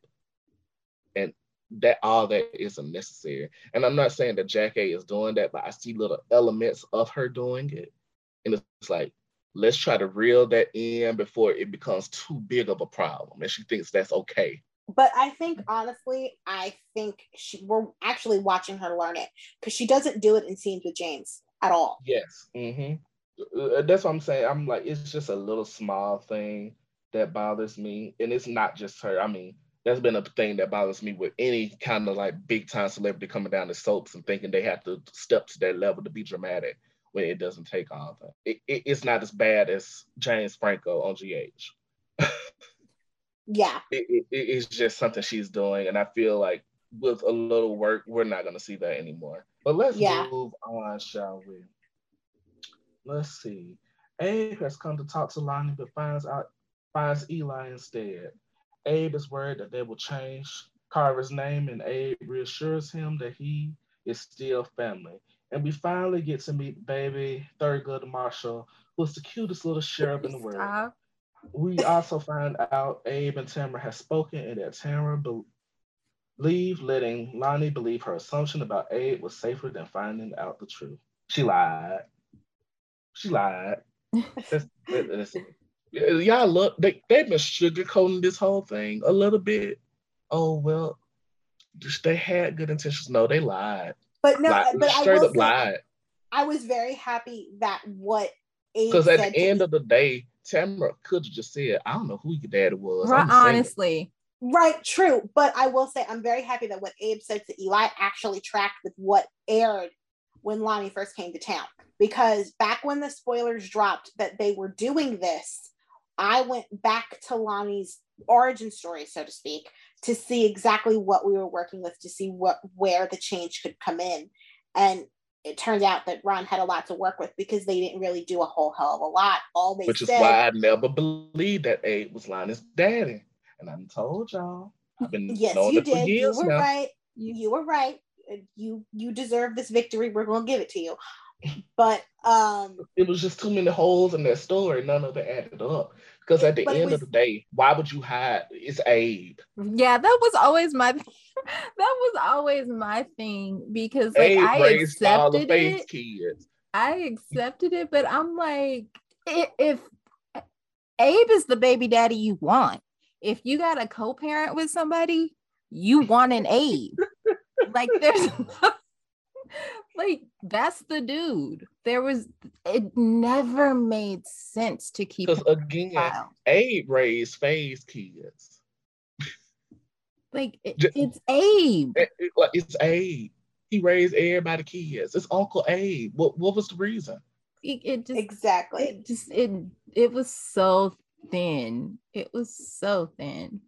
Like he had a okay, so he was involved with someone and but I love hey, that he was st- step up. Me too. I do agree that that needs that that she needs to be here in person. But I do love that what he said actually matched what aired because sometimes when they retcon things years later, it doesn't always match what aired. Yeah, that's true. Like I loved these scenes. They were like the the way when Abe asked Eli oh. they were oh. thinking of changing Carver's name, and Eli was like, "Hell no!" I was like, "Yes." Okay, did y'all feel him. some type of? Did y'all feel some type of way that the first time that we actually get to see Abe holding his grandson is after he finds out the truth about Lani? Like, oh no, I, that was a COVID thing. I, I can't. No, I know that was a COVID thing. It's just, it's just a weirdly timed thing that I kind of was able to wish happened a little bit sooner. But my God, baby Carver is the cutest little one in the world. The baby was so adorable. The baby was like, ah, ah, ah. I'm gonna it's, get my camera time. it's so nice to be able to actually like hear general baby noises and not sounding like a baby has asthma all the time. like the, I will see this. They have like baby Henry was adorable. Oh, the so Carver is so cute. I'm I am loving the return of the children. These are some cute, cute little ones. Yes. The one thing I did not appreciate in these Abe Eli scenes is that they mentioned in dialogue that Theo has gone back to South Africa. I told didn't I tell y'all? Didn't I tell y'all? Cause like, I, I told y'all, but y'all don't listen. because he's like, I'm gonna tell you the same thing I told Theo in that um, your relationship with the kids aren't changing, even though Theo's gonna be in South Africa, meaning he's already left. And when I heard that, I rolled my eyes because I was hoping we'd get more for Theo than that. Then I tell y'all the Kim Brady of our generation. like I'm at the point where I don't even like I want more for Theo, but I don't expect to get anything for him. So yeah. But I will also though, I'm I I feel like me and Michael are gonna be right there together. I need someone to drag Tammy by her lace front because she's mm-hmm. yes she's getting her, off so light. Her and Olivia. But, uh, ooh, listen, okay. Big Mama got off so just easy. Just like Soul Food. Big Mama was the main villain and got off because she was old. That's all I'm saying. Because like Paulina had no no parts in involving Abe in this mess. Nope, that was all Tamara. That that was all on Tammy. And uh, although it, it is not, and we'll talk about this more when, when we get to the Lani side of it, which is coming up soon. But Lani feels a lot of guilt for that because she said more than once. She said it to Eli, she said it to Kristen. Hell, she even said it to Abe himself that Lani feels like she brought this pain to him because she's the one who brought Ava into this. Because if she didn't go looking, then Tamara never would have named him. But like Tamara didn't have to name him. No, that's true, but I'm just saying Lani feels a lot of guilt. Yeah, like everybody, I feel like everyone is taking, everyone is holding Tammy's L, but Tammy, and I don't like that. I'm be honest, I don't like that. I don't, I don't appreciate. No, no, because all Tammy, why we keep calling the label Tammy? All Tamara had to do was well, say, "Baby, I don't know, baby, I don't know who your daddy is." you can check A, but uh, that ain't gonna help you. They would have got a DNA test and it would have came back Abe is not the father. That would have been the end of it. But no, like she lied. She lied just to lie. She woke up that day. Well, the secret's are almost up. I guess I gotta lie. Came to town and lied that's, multiple that, times. That's the, that's the part that pisses me off. She came and brought her ass. Apologized in that man's face oh, I'm so sorry that you didn't get to be a part of Lotte's life because I was so selfish. And just lied. She came fully prepared. Unprovoked. She got she got off the airplane. I'm a lie today. She left her hotel room. I'm a lie today. She got to the wedding. I'm a lie today. it. Got back up and said, I'm a still lie today. She lied. It, not one point did it cross her mind to tell the truth she lied and everyone's just letting her get away with it. And it's like she's still touring. It was such she an unnecessary all the casinos. lie. When the one lie she could have told would have ended it. I don't know who your daddy is. That's it. That's all she had to say. Right. And like it's it's, it's so it's I've been feel, going up and down like a yo-yo, and this can take us into the Lani conversation because, like, when Abe was explaining Tamara's side of it to Eli, in that moment I got it like in that moment, I was like, okay, I hate it, but I got it. Then Lani had her scenes with Kristen, and I saw how much pain Lani was in, and it was nah, fuck that bitch. Well, let's move on to that, shall we? Lani isn't home because she has gone to see Kristen. She tells Kristen what happened at the wedding, and Kristen tries to support her. Lani said that she is avoiding Abe because she uh, because talking to him makes this real, and she feels guilty for dragging him into this. Kristen convinces her to go talk to Abe and that she knows from experience biology does not equal love. Okay, I'm gonna say this. Don't shoot me. Don't shoot me. If you okay, JFK me, we if you JFK me, we ain't gonna have no host. Okay. I like Kristen and Lani's friendship. Don't shoot me. Don't shoot me. I liked it in these scenes. I don't. It, I generally, I usually don't mind it. Actually, I'll be honest. I don't either. I, I have never not liked it. I got it. I it, now the only thing that bothers me is that they act like they don't haven't been playing how Stop. many licks Stop. till you get to the Sir. center of the Tootsie Pop with each other. Okay, But- what, What? I tried. what- we knew exactly where he was going to. I and we were knew like, exactly. Be- because because it's the most logical thing. The most logical. That's the only reason. They've been playing Scratch That Cat. Sir. Anyways, Sir, we're what? doing this. Wh- what? We're not telling the truth on this day?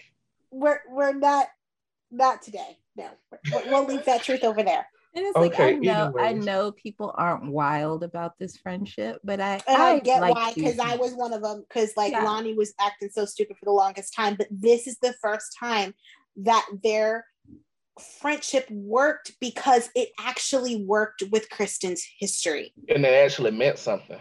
Yeah, And like Kristen's perspective as someone who was adopted but still has really strong family bonds just underscored the whole I, supernatural reference family don't end with blood exactly. and she, eh, she was a really good friend to Lani in these scenes too She and as was. weird as that friendship may be sometimes this was really nice for me It really was. And like to actually get to see Lani feel her feelings and be heard. Not that she can't feel it with Eli, but Eli is Eli loves her so much that he immediately would want to try to take care of her and try to fix it. With Kristen, Kristen just kind of let her feel those things in the moment. And when she said, talking to him will make this real, and I don't want this to be real, there are very few characters on this show that I will fight to the death for.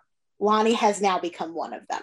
I mean, like I get, uh, like we'll talk about it a little bit more when we get to the Abe Lani scenes, but I, I get where she's at because like I'm a daddy's girl, and just the idea of losing any part of that bond with my father, I cannot imagine. I just I I cannot like it would I get it because it would I feel like it would change me on a fundamental like at the core of who I am because that's like when you know that your dad loves you always and always it's there's just nothing like having that type of love and that type of bond and that type of foundation and that's been shaken for her so like i All right, now, Julie. I, I get her not wanting that to change I'm gonna start using that always and always. Come on now. We might have we might have an episode title.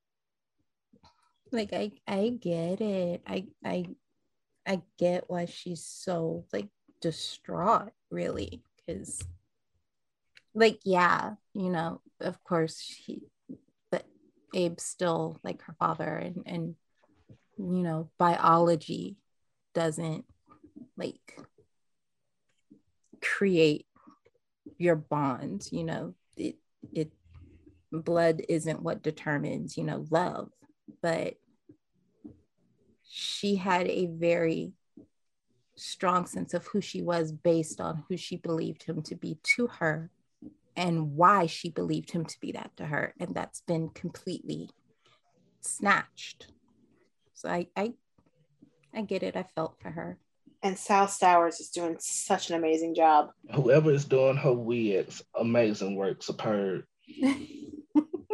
She's doing them herself. Makes sense. Makes a lot of sense based on what Victoria Ryan told us. But Yup. let's move on, shall we? Just I've been waiting for this part all day. Lani Oh. goes home and talks to Abe. In an excellent use of history, he tells her to tell the two Romans and how finding out Roman survived did not negate his love for John. Abe assures Lani that in his heart, she will always be his daughter. Now, y'all can talk about Lani and Abe, and I'll get to the other. This was the most epic, brilliant, amazing use of history. Bravo, Jamey Giddens. Like, thank you so, so, so much. I wanted this to be brought up. I've mentioned it. I think we all have mentioned it on the podcast that this would be an excellent thing to bring up. And while it wasn't exactly in the context that I pictured, because I always pictured it coming up with John and, and Abe talking, but Abe telling Lani made so much sense. And I said this earlier and I'll reiterate it now. John was both Abe and Lani because when Roman came back, John lost his parents. He didn't just lose a father, he lost his mother, his brother, ah, I'll be touching his on father, that. his mother, his father, and all of his siblings. And then he was also Abe in the situation because he had to walk away from Marlena and the kids. And I'll be touching on that. I, I will never forget Christmas 1991 after the truth had come out and we had found out that Roman was Roman and John was John. That you know, Roman and Marlena and all the kids are at the Brady's for Christmas like they are every, you know, like as had been the tradition at that point every year. And you just have John standing outside the window watching on the outside for the first time in five years. And that moment always haunts me and i just just i love how far that john has come in that he's still as close to the brady's now as he was back then. The brady pub exists because john gave it to them as a gift. Like john is the perfect example that you don't need to be biologically related to somebody to love them. And i think in that moment Lani understood that. I don't know how long that understanding is going to stick, but in that moment, she understood. I think Lani's struggle is going to be with figuring out her feelings about being lied to and how the truth changes how she sees herself because she's she's going to know that for Abe and for Theo that nothing has changed for them. Like, but everything has changed for her. And you can see it now, even in how she's interacting. She's like, my head understands, but my heart, like, yeah, you can like, see. You can, honest, there were a couple of times where you can honestly see it in, she doesn't, she goes back and forth with what to call him. Like, she called him Abe in a couple of scenes, but then the minute she saw him, it was dad. She said dad she's trying to reconcile the truth with what she feels and just trying to figure out what it all means. And i think honestly at this point she's not going to know what to do. But if abe forgives paulina which i think is coming and coming soon that's going to be the thing that pushes her away from abe and into whatever darkness is coming. I will say this. Do not scott chandler her. Uh yeah, we don't. Mm. Woo, yes, that was rough. With that being said, I've been waiting for this all the time. For all the people who don't know the story of the Tale of Two Romans, I'm going to sum up at least 10 years of story to try to make sense of it for you. Okay, picture it. It is 1984. Four, November 84. Yes. Okay. Marlena and Roman are happily married. They have their twins. They have Carrie, and all things are going well. The twins are only a couple months old at this point. Just had I don't even. But yeah, I think they're like two months old at this point. Just point of fact. Thank you, Tony. Well, Roman is on a case to track down Stefano DiMera and finally bring him down to justice. Within that case, he ends up dying, which led to an amazing scene of Bo calling Marlena, telling him that Roman had died. Oh. Meanwhile, the this... star of those scenes was Kim Brady. And not and Deidre Hall, they, they were they were co they were co-star in those scenes because we are going yeah. to give Deidre Hall her flowers. Yeah, they they were running that damn scene. I'm not even gonna lie. Anyways, years passed by. Marlena never really got over Roman. And an amnesiac strolls into town by the name of John Black. Marlena being the doctor that she is, helps tries to help John find like his memories because again he's an amnesiac. But within that time, long story short, she finds out that John Black happens to be a six inches taller with taco meat on his chest. Roman Brady. There is a split second before she realizes that he's Roman that um she actually thinks he's Stefano because she sees the phoenix. The phoenix tattoo on his back. Yep and they have this they have this whole thing in the Kern like in the Kern River, which um there's a Drake Hogestyn talks about this location shoot and why it's one of his favorites in a video on Twitter. Um, but they have this whole scene where she's like running away from him because she thinks he's Stefano. And then she looks down and she sees the file and it proves that he's Roman. And then she has to tell him that he's Roman. And oh God, those scenes are so good. Well, they got back together and had this illustrious wedding, and things are just going amazing for them. And then Marlena tragically, quote unquote, dies in a plane crash. Well, first things she was presumed dead in a house explosion and then in a plane crash.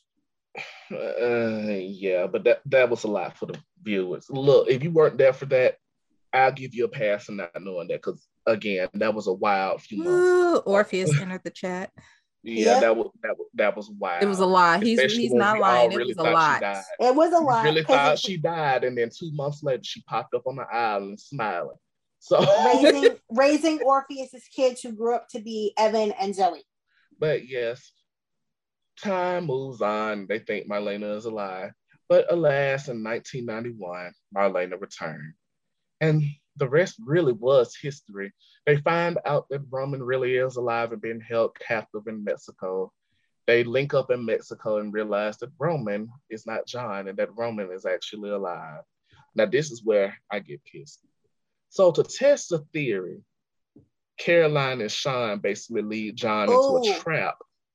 This was so basically dirty. leading him on with a false memory that never happened. And John's going along with the memory, and Caroline stops and says, John, this is the first time she's called him John. John, that couldn't happen. Roman was in bed sick with the measles for his 11th birthday. And that's when John realized he wasn't Roman Brady. One of the lowest things I ever seen since I saw Dixie find out that Tad married Brooke.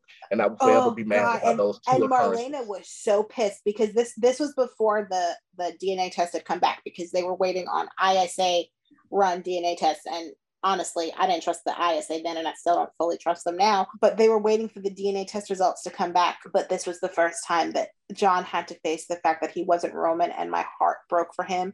And Marlena was so pissed off. Like she was so mad. And then Roman was an entitled little asshat in this time because he had the, he had the gall to be mad that anybody was even questioning it like mm. he, well, I mean, like from his point of view, though, I got that. No, I, I, I guess it's just the the way it came. It's the way he like, went about it that really just pissed me off. What really yeah, was, pissed me off is when he got all his um like the promotions that John got for him taken away, and he had a pissy attitude about it. Like that's what pissed me yeah, off. Yeah, but the thing that the thing that got those things taken away from him was the fact that he chose to go undercover with the Torres family uh, uh six uh, months after he came hold home. Hold on, hold on, hold on. We'll get there. We'll get there. Well, I guess they thought that things would go back to normal. Marlena went back with Roman, and Roman went back with the president in Isabella. They got married. She died. Marlena was the shoulder for John to cry on. During this time, Roman decided he wanted to go undercover six months after he returned from being dead, which eventually led to Marlena growing closer with John than he would have liked. Then Marlena got kidnapped and got thrown into a pit. John saved her, and then they started having the wandering eye for each other. John couldn't handle it, so he decided to leave town, but Marlena stopped him and they made love on the plane. On Roman and Marlena's well, anniversary. I, I, was getting there. I was getting there. Hold on. Cut that out, Arya to which they made passionate love on the Titan jet plane in which Belle was conceived, which ironically was the night that Roman and Marlena were celebrating their anniversary. So Marlena, without even washing her pussy, slept with Roman the same night as well. A lot of people wow. don't remember that bad. What? What? it's true. It's literally what she didn't have time, so she got home. It was a surprise party. No, it's true. and this this is only about like two like this is about 10 years worth of story that he just recapped in like 10 minutes. Yeah. Oh, I'm not even finished. so anyway, Marlena finds out she's pregnant and she wants an abortion, but she doesn't go through with it. All during this time, she slept with John a good two, three more times after that. Well, no, one time. And then we had the sauna scene with Luther Vandross crooning. Oh God, oh, yes, God, those were so sexy. Oh, Sami finds out about the affair via seeing them on top of the conference room table and hid the secret that Belle might be John's from us. When it was finally confirmed that Belle was John's daughter, she came into work and decided to put Belle on the black market after Marlena gave birth in October, which is funny because she didn't look pregnant until right about the time she gave birth. Hilarious. um, what else? They save Belle. Well, not they. Kristen John save Belle. Everything goes back to normal. But by the time of Belle christening, everything blows to hell when Stefano forces Marlena to tell that she had an affair with John and that Belle had to be John's daughter. There's more to that, but that kind of wraps it up there. How did I do? So good. Okay, well, let's move on to the next story. And that that is why the Tale of Two Romans will forever be one of Days' great stories because it lasted for so long. And there was reper- repercussions and blowbacks that we kind of still feel today, yep. if we're being honest. But yeah, Tale of Two Romans is one of the best stories the show has ever done. Well, after Abe leaves, Lani talks to Tamara and she's upset all over again. She understands in her head, but her heart can't get past the lies. Eli is there to support her through this and also gives her the heads up that Kristen has stake. I love how supportive Eli is being to her. I just want I want more for Eli. I want Eli to be angry. I want Eli to be the one to want to fight Tamara in a sense because he's he's being the good supportive husband but i just i want more for eli. Does that make sense? Yeah because they're not really doing much with him right now which i get because sometimes a character in a couple has to be that supporting character but i wish there was a little bit more to eli. Because if we're being quite honest we haven't really had the eli story since eli came onto campus. Yeah, Eli hasn't gotten a whole lot of point of view um a bunch. Like it's always been the Lani angle. Which it's always been Lani involved or it's Lani's personal things. It's never really been Eli. But I will say this, I love how they're playing him as a Horton more with Allie watching the twins. That was so yeah, sweet. Was I love that. I love that. That was so good. And I need them to build that more because it seems like they really only ever touch on his Horton heritage with Doug and Julie, and they do a good job of that. ornament, or oh, when it's time to hang an ornament, that's it. I would like to see Eli with Jennifer, not that one. Jennifer Rose. I'd like to Hope. see him and Shawn get like. I'd like to see him and Shawn get close. Well, the thing is, there's not many male Brady's anymore. Not male Brady's, male Hortons anymore. Most of them are yeah, yeah. off campus or dead. Like I'd like to see him interact with Lucas a little bit. Yes, please. We got a couple of scenes of that like a while ago. I forget. It was random as hell, but it was enjoyable. But there's a friendship for Lucas I would like to see, but I doubt they do it. I would like to see Mike and Lucas. Yes. Just for the simple fact of aside from Kate, now they're playing Philip and Lucas a lot more, which I like. But aside from Kate, Lucas really doesn't have any like counterparts to talk to. So I, I, I would like to see Mike return, if like, not for anything like, else, just to have a talk to for Lucas. I also feel because like the Lucas and Eli could bond over coming into the Horton family late, you know? Yeah. Now, see, I wish they would have played that more when Eli was first introduced, because that would have been a great friendship to have. I'm not saying it's too late to bring that up. I feel like they should have brought that up earlier. Yeah. I wouldn't mind them bringing it on though. That is a good point. Um, honestly, I would like to see Eli and Maggie more. Yes. Oh yeah. Because honestly, I, I me personally, I don't see Julie as the Horton matriarch. I see it as Maggie being the Horton matriarch. Uh, well, whether we what we see versus what Ken Corday believes are two very different things. Because if you ask Ken Corday, he says it's Julie, and Ron because says I, the I, same thing. Because I still see Julie as being a Hellcat. I'm sorry, but I do. So I, have just never got matriarch vibes from Julie. I mean, I get it. I mean, she's the first born grandchild. Well, technically she's not because Julie's older brother is, but she's the first born grandchild and she was the first one on screen. So I get why they play her as the matriarch, but to me, it's always been Maggie. Yeah, but that's I don't know, not what Maggie has always been there. She was, and then there was a period of time when they moved her into Victor's orbit that she wasn't, but they have now. But even still, she was still in town. You know what I mean? Yeah, but she wasn't really played much in the Horton orbit in the last decade or so. But she's been on this return. She's been played a lot more to, to her Horton side, which I appreciate. All right, that's Uncle Mickey's wife. I miss Uncle Mickey, by the way. I feel like he would yes. have been much needed during yeah. this time a lawyer who can actually get shit done. But but you see, here's the thing with that one. That's another case, just like with Alan Quartermaine and John Abbott. You killed a vet off too early, and then now we can't do anything with it. You know what I mean? Yeah.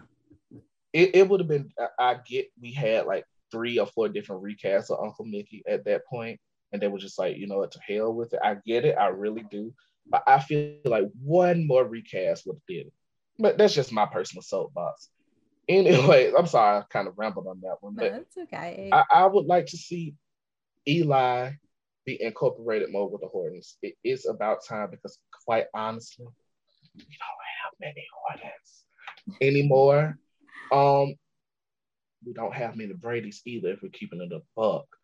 Um, it it's just something that needs to be done because Eli being supporting, it's really a I don't want to say a miscarriage, but it's really a big fumble considering we know that Lamon has the chops for it. Yeah. yeah, and all and All American is proving that. But here's the thing: I would like to see Eli and Mike be good friends, mainly Eli because they really because Eli they really had have the same personality. They both say those lame ass funny jokes. and Eli like, and Shawn, like it's all right yeah. there. I, I, think and like you don't have to reach very thing, hard or very far for it. Exactly. I think the overall thing is I would want them to stop focusing on the Hortons and the Brady's we have and instead trying to build more of that legacy for the future. Because just think about it with the kids now. The kids we have now, literally none of them can procreate with each other. Nope. Yeah. So it would be interesting to bring in some other Hortons who had outside children. Yeah, because Jules, Carver, Henry, Henry, Charlotte, and Thomas are all they're related. all related. and Ariana. Exactly. It's like it's a lose lose. And I think Parker is the only. Yep, Parker's the Parker and Holly. Wait, who's Holly's Daniel Jonas? Yeah, Parker and, and because Maggie's a Horton by marriage and not by blood, it works. But and see, that's the thing. It's like there's ways you can incorporate more Hortons and Brady's without making them blood. You could bring Frankie back. That would be yes. good. Oh, a Frankie, Jack, and Katie McLean's Jennifer triangle. Oh yes. You can bring back Max. You could bring back um who else? Yeah, because I don't I don't think that are there any adopted Hortons? Um, um no, Nathan wasn't adopted. Um we can bring Jeremy back. Um we could bring back um yeah, we could definitely bring, we could definitely bring Jeremy back because uh, what they did with Jeremy the first time we don't discuss. Uh, so honestly, definitely... this might be a shock for you, but it would be a good love interest for Gwen if we Ooh. bring back Jeremy, if we bring back Jeremy without him having the knowledge that she killed Laura and then he finds out, that is story. That is good story. Yeah. Um we can bring back um Doug's son Douglas. He had has children or grandchildren now. Um there's ways we can bring Scotty. in oh, oh Scotty is a good one. Um yeah, Scotty's a great one. Jessica, I'm sure Scott Jessica Blake, we can bring her back. We can have sure. her having another child out of wedlock, and we didn't know about it. Marie it would be amazing, and, and have okay, and like, what if, what yeah, if, we can what bring back Tommy and his little influx of people. Like, okay, because J- Jessica is Nick's mom, right? Mm-hmm. Okay, so if Jessica had another kid, then that person has a child. That child comes to Salem and starts dating Ariana. Oh wait, they can't. They're related. Shit. Yeah, that, yeah, that doesn't They're work. I was related. about to say that, that's a webbed feet situation. Not a web feet situation. Look, I may be clone Michael, but this ain't the guy in life. Anyway, again, that brings back my point. Bring on more Hortons and Brady's because it's getting to the point now that without older characters in or newer characters in, we're pinpointing and seeing the missing holes in the family. Like all this time, I've been asking, "Where's Hope? Where's Jennifer? Where's Kim? Where?" Because to me personally, I, I Roman is doing a good job being the Brady patriarch, but it, it's a hard time for me trying to buy Kayla as the Brady matriarch because she's very much Johnson now, if that makes sense. And I feel like Kim would be a great addition. I, I love Patsy, but if she doesn't want to come back, Julia Barr should be available. There's ways we can incorporate more Brady's and more Hortons. It's just don't be lazy about it. All these new characters we've gotten in the past few years, you could have brought back a few good Brady's and a few good Hortons. That's all my that's my little soapbox. And it's been bothering me for a few years, but it's like now it's really obvious with Hope and Jennifer missing. Yeah. Yeah. Did Pete Right. and Melissa have any kids? Nathan. Nathan. Y'all can say she didn't have that child with Nathan, but I, she didn't have that child with Pete, but I bet it's different. But anyway, uh, I'm sorry, that was uh, another little soapbox because I I just didn't appreciate Melissa coming back pregnant and we ain't seen no kind of man. But Not gonna- oh my gosh. Um, But what even was the original? I was like, what even is the original topic right now? yeah, getting back around to the original scene, to the to the scene, to the Lani Eli scene. I, I said it earlier, but I'm gonna say it again. Tamara just ain't getting dragged enough for me, and like I feel bad. I felt really bad for Lani because it's obvious that in her heart, that's still her mom to her, but she's in a lot of pain and she has a lot of anger. And I feel like the reason Paulina is catching so much of it isn't just because Paulina's the one who's there, but because Paulina's the one who's safe. Yeah. It's it's a it's Paulina is Because the safe the- one for her to go off on. The disappointment is expected from Paulina because it's happened before. And no matter how pissed off or how disappointed she always got in Paulina, Paulina always came back. And even with that, I I I I hope that we get to a point now that this has been revealed and Lani goes back through and she kind of has a different perspective on things. I I want her to realize how much Tamara kind of interfered in that relationship and kept her from bonding with Paulina because it the way that they've told these stories it seems like a lot of Lani's disappointment was because Paulina was put in a place where she couldn't follow through for her. Yeah. And, and I kind of, that's why I've been saying I want Tamara to come back, mainly because I want Lani to tell her the least you could have did was let Paulina be an aunt to me. Right? Yeah. You wouldn't even let her be a part of my life. So this transition, because the truth was going to come out regardless, this transition would have been easier had you let me have that relationship with Paulina. But you and my grandmother at every turn made it seem like she was the bad guy in every situation. So how could I accept this news? How could I when she's giving me so many disappointments? The Paris trip, always coming in and out of my life.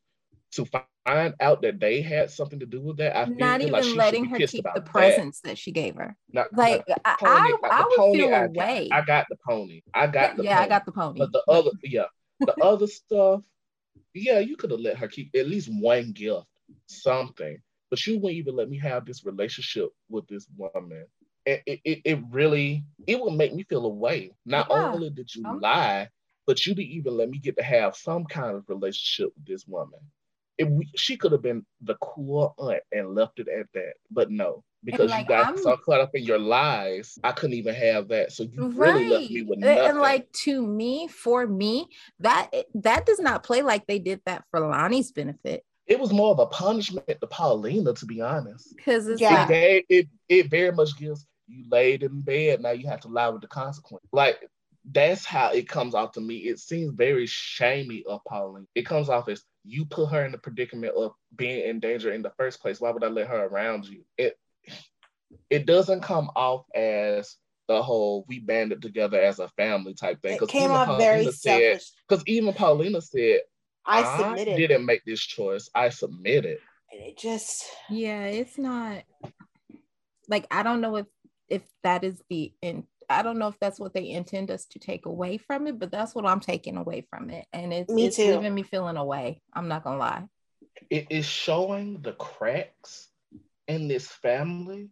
And God knows I love Marla Gibbs, but I kind of hate they put her in the role of Olivia. And let me explain why. Because Marla Gibbs is up there in age, she can't be here for the entire fallout of this. She can't be here for the blowback. Tamara isn't here either. So it's really showing the cracks in this family dynamic, but there's no family to play it off of. It's gonna be so interesting I, to see. I do wonder if we're gonna get it in a way with Lani and Chanel down because I, I, I feel a change in Lani is coming. Well, I get that, but at the same time, it's like we've been saying the whole time during the show, where's Tamara? Tamara should be played in this. Tamara should be getting cussed out. Olivia should be getting cussed out. But when you have two actresses who are booked and busy or older, it, it, it's like, damn, we can't play. I really feel like a recast should be done for both parts. Even though I really love Marla Gibbs as Olivia, it, it's just like they need to be played more because I, I you know feel like they need one or the other. exactly. But who would thing, you recast as Tamara? Hmm. I know it's a stretch we got Jackée Harry and Marla Gibbs. Stretch does not exist, so go for it. Well, it's a stretch, mainly because this actress is booked and busy, and you can never pinpoint a date for her. But I would not mind Debbie Morgan as Tamara. She was my choice too. Oh, I like her. Like my dream cast for Tamara would be Lynn Whitfield, but I don't think it would ever. Oh yes, that would be because. Lynn Whitfield was the mama in the Cheetah Girls, right? Yeah, and uh, Lady Greenleaf.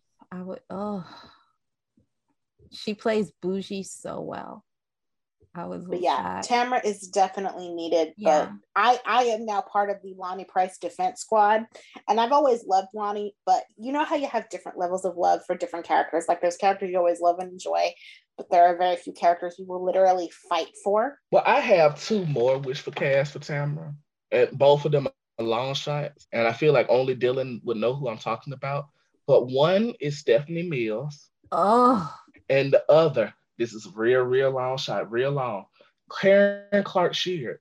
Those would be good though. Both of those would be But uh, is our money long like that? I don't that's what I'm saying. Look, I'm we over got, here asking for Lynn Whitfield. So listen, we got Jackée, we got Marla. Do you honestly think they didn't cost a pretty penny? Because Karen Clark Sheard is like Nicki Minaj. I ain't coming out for less than a hundred thousand. So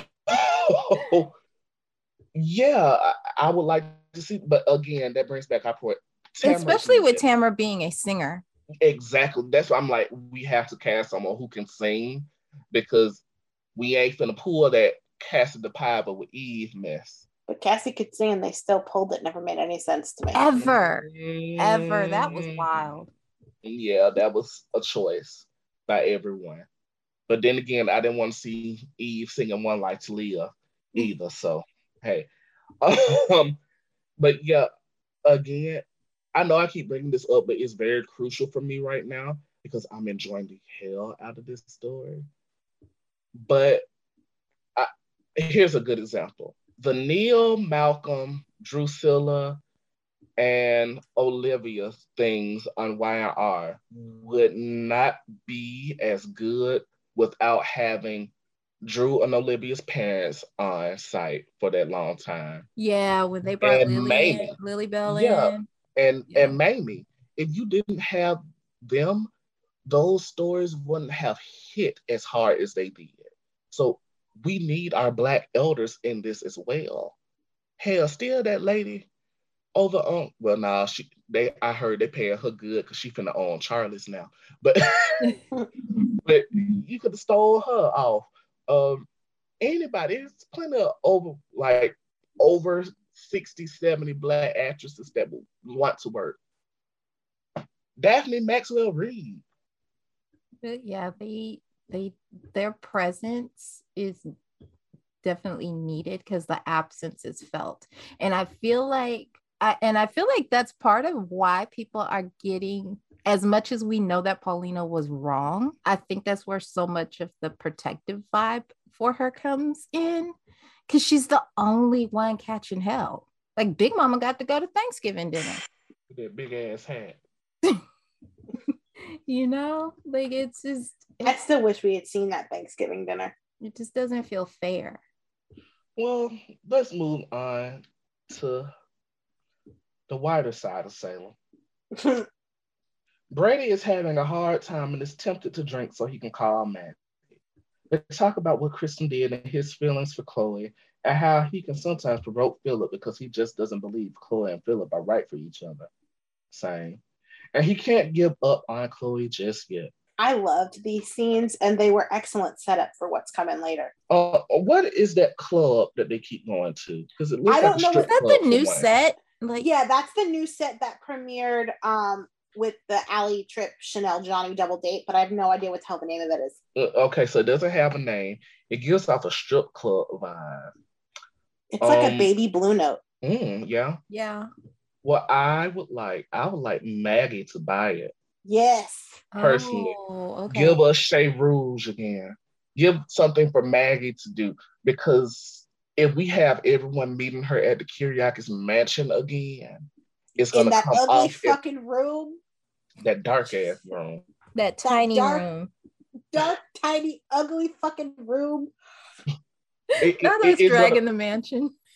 it's gonna come off to that place of we feel like Maggie is Kiriakis matriarch again. Give her a neutral place for people to come to her, just like they gave Caroline the pub. Alice Horton had the Horton Center for a minute. Hell, Alice Horton had her own restaurant for a minute.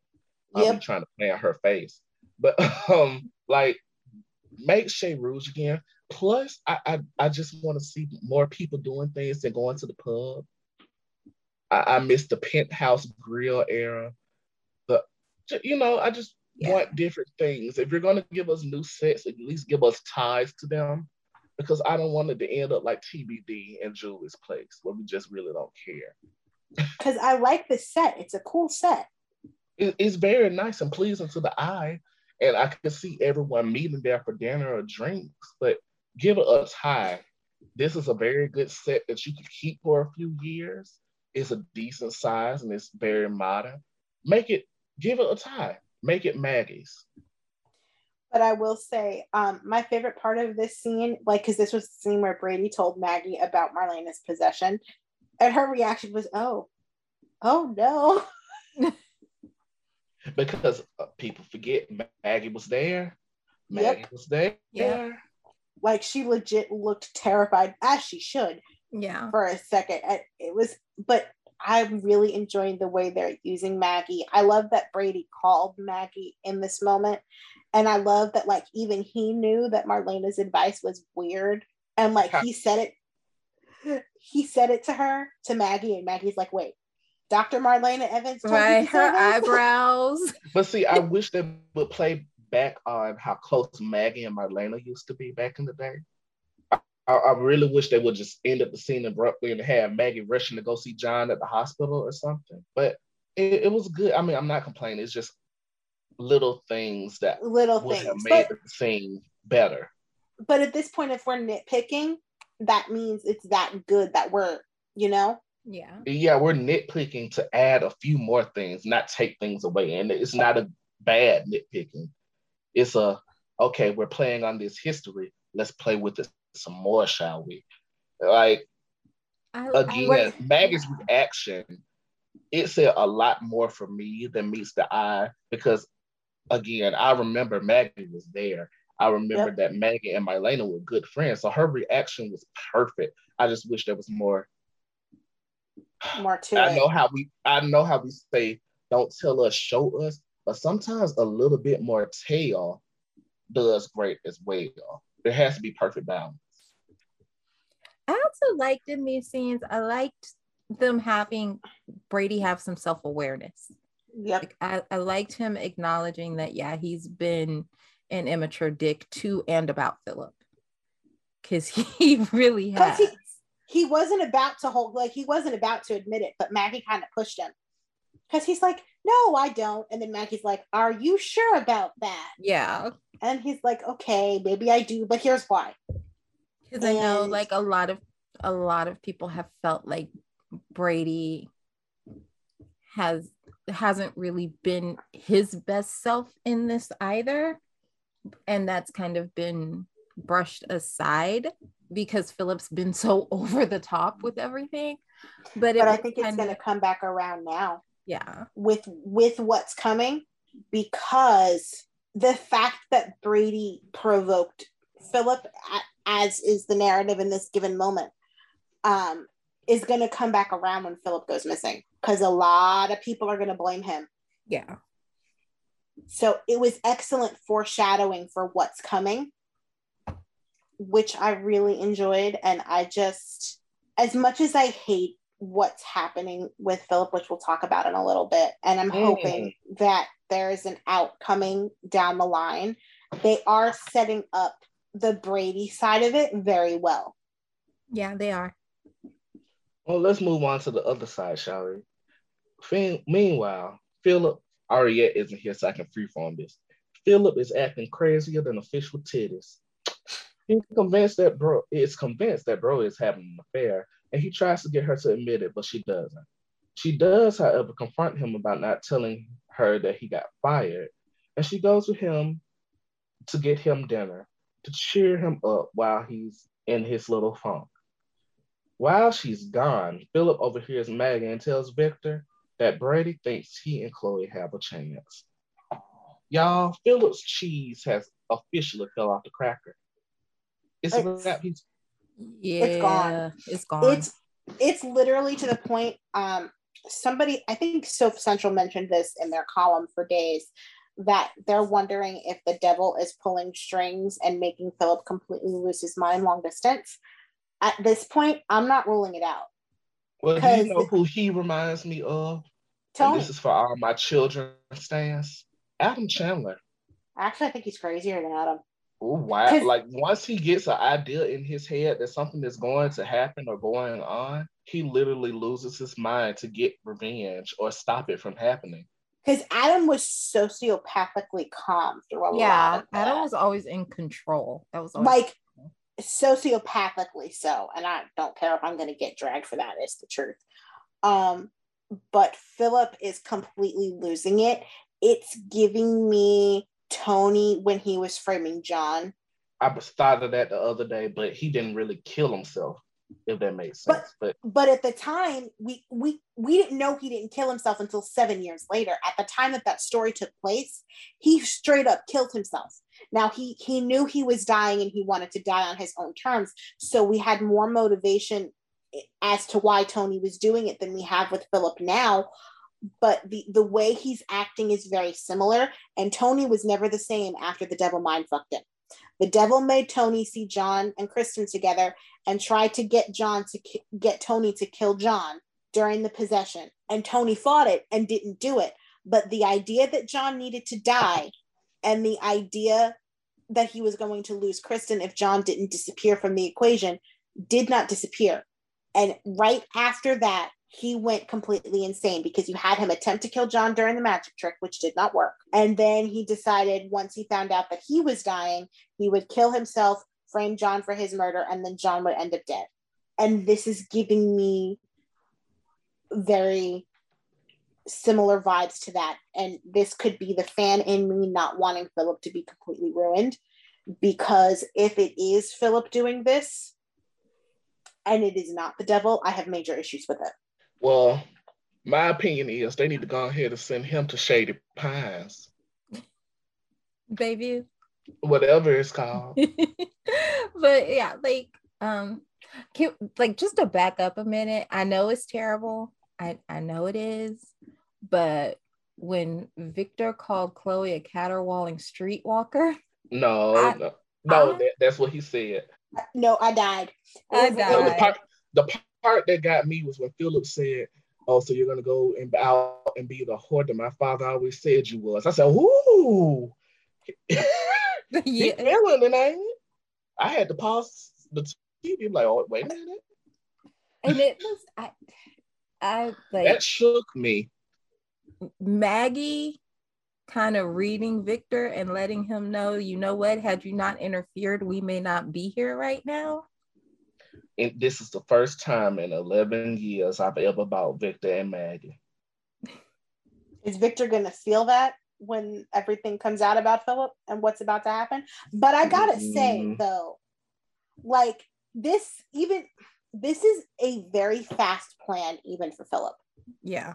Because at this point, he's he's spiraling out of control. He overhears Victor and Maggie, and then he goes to knock Brady out, which I, I know I'm, I'm segueing into the last thing here, but and then he takes Brady.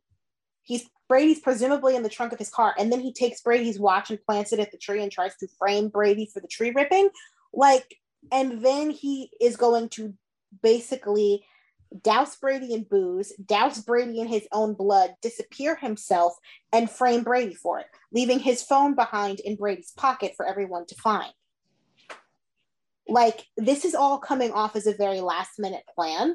How is it this good? I mean, Kristen was knocking bitches out and putting on face masks and, and got away with it for a few months.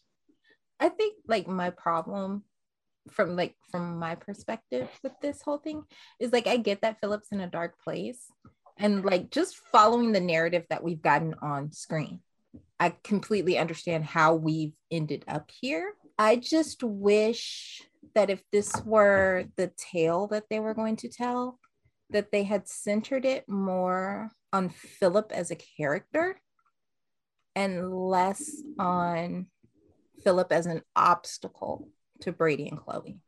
Because this was not needed. So if this does not turn into one giant, the devil made me do it, I am going to rage on this podcast endlessly. I'm going to give it a little bit of grace and a little bit of time before I jump on that bandwagon. But if at the end of the devil possession we find out that the devil had no part in this and this was all Philip's brainchild, my wrath will be never ending. I mean, like I I I would accept it being the devil because as a as a Philip fan, I want better for him, but just like backing just just tracking through the narrative arc that we've gotten on the screen for Philip.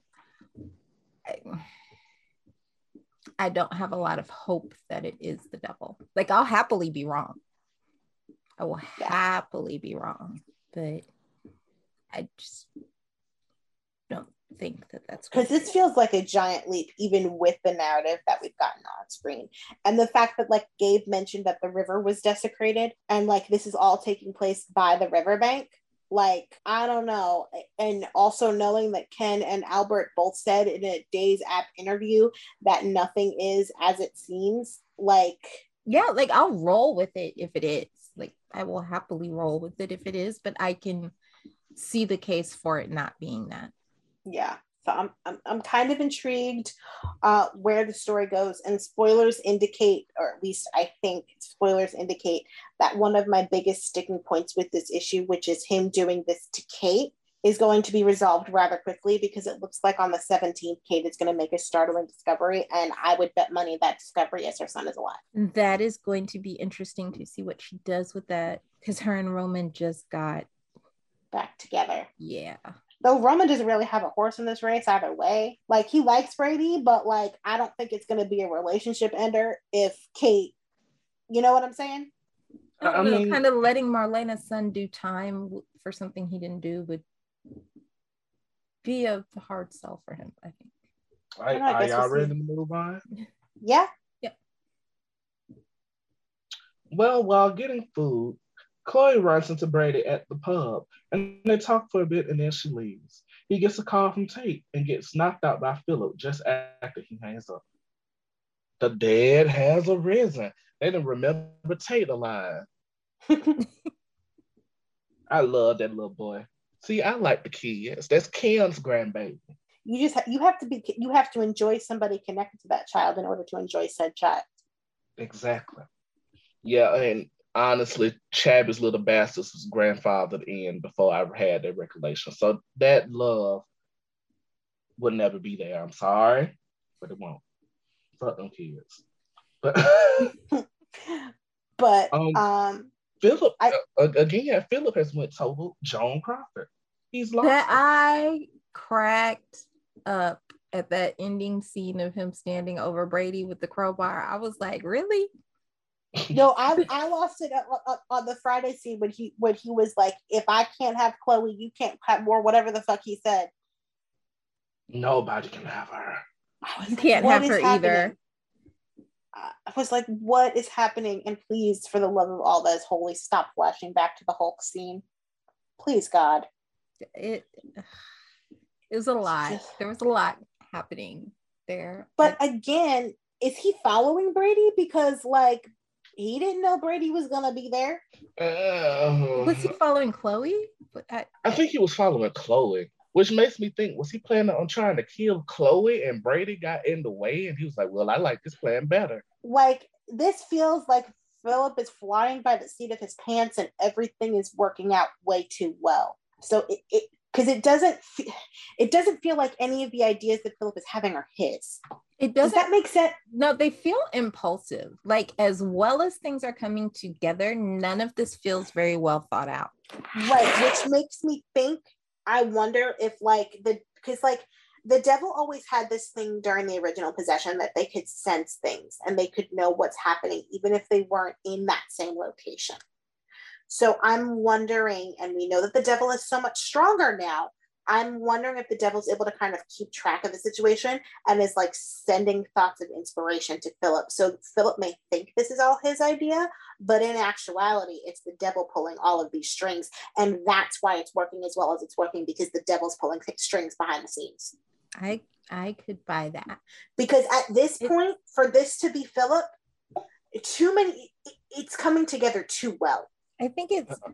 that's the thing that I feel like it's coming. I feel like because it's not very well, I feel like it's a very impulsive plan. And because it's a very impulsive plan, I feel like when it starts to unravel, it will unravel very quickly.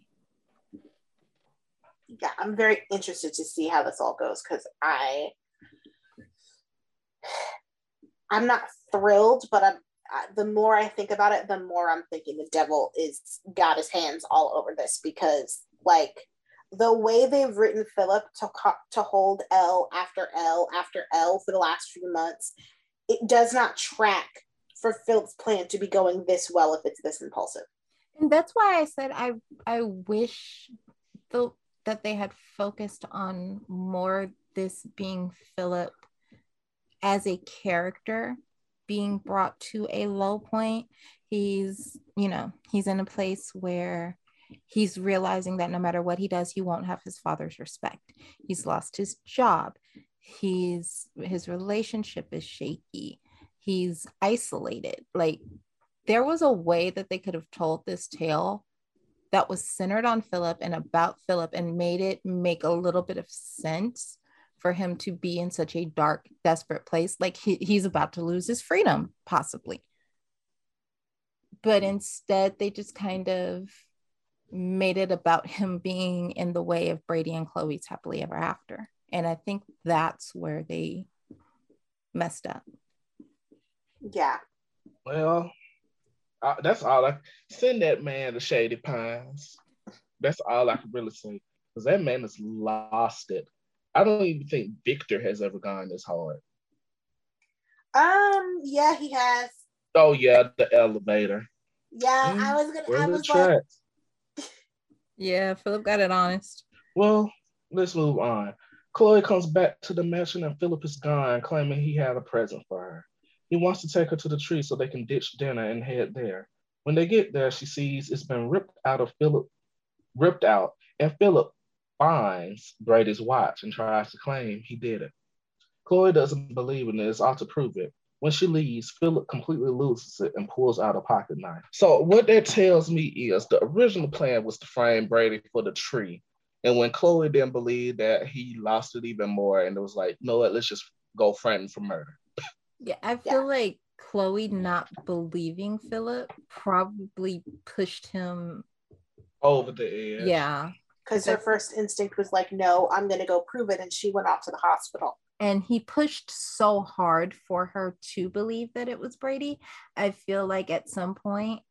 For a solid to... six minutes. I know because I fast forwarded the first time. A solid six minutes. I feel like at some point she's going to flash back to this moment and realize. Yeah. Because I've been trying to figure out how this is all going to change because we knew that Chloe was going to be torn in terms of whether or not she believed Brady, which, given all the evidence that is against him when she finds him, makes complete sense. I was trying to figure out what was going to be the moment that snapped her out of it. And I had originally thought it was going to be her going to the tree to be closer to Philip, seeing that the tree was gone, and flashing back to Philip's hesitancy to want to go there. I didn't see him taking her to the tree and framing Brady coming. Like um, he just he he was just off. I don't have much to say on this story, period. Mainly because I'm looking forward to see how it unfolds. I feel like we're just at the beginning of this roller coaster, actually. Yeah. yeah. And next week is going to be, I think this story is going to be heavily featured four out of five days next week. Like we is don't. That I don't we're think, getting Kate and Mon- Roman Monday. We're getting Kate and Roman Monday and Tuesday. Oh, oh yes, we won't. Because we get we get Kate and Roman on their own Monday, then we see them with Rex on Tuesday. I guess we can finally play that angle that Rex and Kate share children. you mean Roman and Kate? Yeah, yeah, not Rex and Kate. Roman and Kate. Thank you for that, Tony. You're welcome. But yeah, because uh, it, it doesn't situation. Because it doesn't look like the possession is playing much at all next week. It looks like it's all going to be focused on this, and then a little bit with like Xander trying to figure out what's going on with Sarah. But unless there's surprise possession stuff, there are no possession related spoilers next week at all. That's going to be weird, just having a week of no possession. But, but I, am looking forward to it. Yeah. With this story being what's heavily featured through all of next week, I'm very excited. This plus Sami's escape and every, like, there's so much coming next week I'm excited for. Well, we're on to the last of the portion before we hit our segments. Chloe goes to the hospital to find Brady to no avail. John is also worried when he can't reach Brady. Chloe goes back to where the tree was and finds Brady knocked out, bloodied, and the knife that was in Philip's hand is on the ground next to him. It's a knife. This, this was such a great cliffhanger. Yeah, you know what? I'm gonna. I actually kind of regret a little bit having the spoilers and knowing that it was coming because I feel like if you saw this without any prior knowledge, it was a real gasp out loud moment because like if you're watching spoiler free, you don't know what's happening right now. That's kind of where I am because I, I don't really pay attention to the spoilers. Tony sends them in the group message and I read them, but I forget. so yeah, they'll be better off giving me like GH spoilers. Yeah, but GH spoilers don't tell you shit, so you might as well not get them at all. Brady gets a call from Tate. Honestly, that would have been the spoiler. Chloe picks up dinner for Philip but uh, and, and I would be good with that because I don't remember all the juicy bits that they give us. But I'm I'm I'm cautiously optimistic and very very curious. Like I said this on Twitter. I'm excited for where what this is going to be for Brady and Chloe because Eric Martsolf is about to slay some epic material, and I'm so excited for him. But I really hate the path that Philip went down to have to get us here, which is why I'm hoping for any out that they will give me. Yeah. Well, overall, this has been a pretty fun week, you guys. I, I'm really looking forward to watching this week. How about y'all? Yeah. I can't wait. I'm excited. Same. Well, we're going to move on to the segments portion. And I have a new segment unveiling for today. Oh, okay. Okay. Yeah, I'm trying to cut the song lyrics out of the podcast because we ain't trying to get sold. But um, so I am going to be giving a special song shout out at the very end of each podcast during our segments portion. Welcome to the Mavericks Brown Liquor Joint of the Week. Ah, okay. yes, this is fun. So this song I really picked out because this has been Philip's mood the whole time.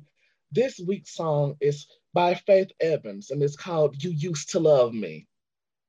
Because Chloe just doesn't seem to appreciate the time that Philip has put into this love affair. So Yeah. that is the song of the week. I will be posting the song onto the Twitter account for Something Salem. So pull up your Courvoisier and light whatever you want to light and vibe. And now, we didn't talk about this, y'all, so this is complete news to the other co-host. Oh, Jesus. Okay. is Yeah, this but gonna we be rocking with it. Listen, I'm just trying to not get us sued. We already got Kristian Alfonso on our back. Anyways, and now it is time for my favorite portion of this podcast. Welcome to the Mavericks Reading Rainbow. Now, he didn't do anything this week, but his action this week has led me to give this read of the week to him. Chad DiMera, I knew it. sit your ass down, sit your ass down. But instead of me to giving you All we had to do was breathe, but also he's an idiot this week. So go on. I don't even have an official read for you this week. I'm just going to list off a few words that came to mind when you left your phone on that table. Mm-mm. Unintelligent, ignorant, dense, brainless, foolish, dull witted, doltish, chuckle headed, opaque, simple, slow, cretinous, imbecilic, moronic, cockeyed, asinine, God. daffy, unwise, ninny, nincompoop, an idiot, a fool, doesn't have the sense God gave a goat, and last but not least, zing wild, look at him now, Zuckerman's famous dumbass. and that is my read of the week. That might be my favorite read you've ever done, Jesus. I'm a Mariah Carey stan. I keep a thesaurus near me. um, Oh my god. well, you're watching He it get it one. He gonna he gonna get it together one one year. He gonna he gonna realize. We've been waiting for 10, that Dylan. Come on. Like, he dumb. It, it- and it's okay. He got money. He got an excuse to be dumb. But over here he- trying to keep hope alive. Nah, he he he did not have custody. Not even Bo can keep that hope alive. Are we doing good, bad, and ugly, or watching it wrong next? Let's do watching it wrong. Zuckerman's fa- famous dumbass. That is the title of this podcast. Okay. But anyways, good, bad, and ugly. Tony.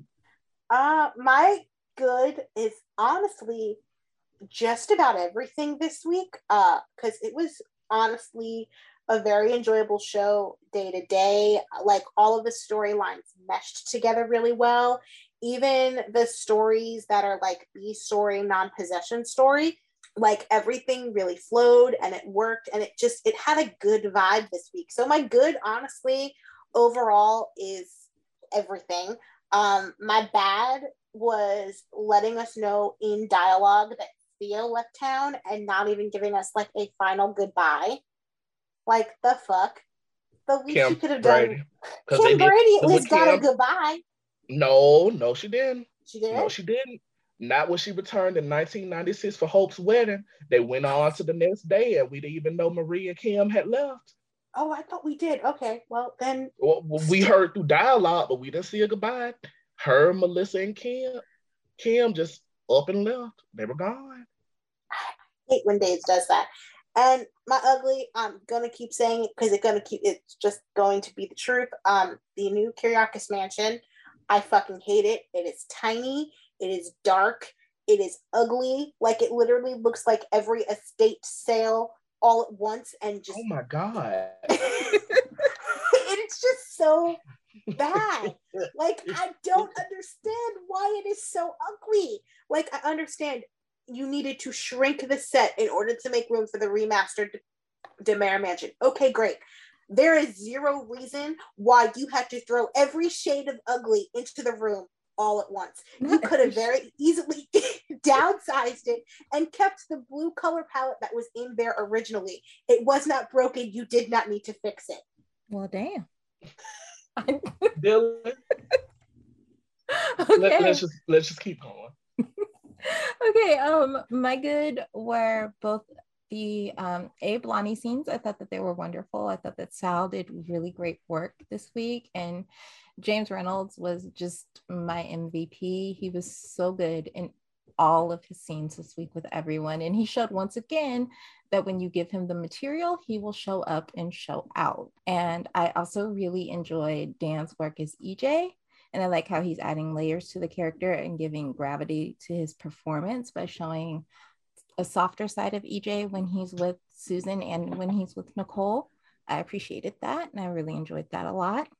Um, my bad, I guess this kind of goes in with your read of the week. Um, I, I need Chad to realize that he can love his sister, but he absolutely cannot trust her.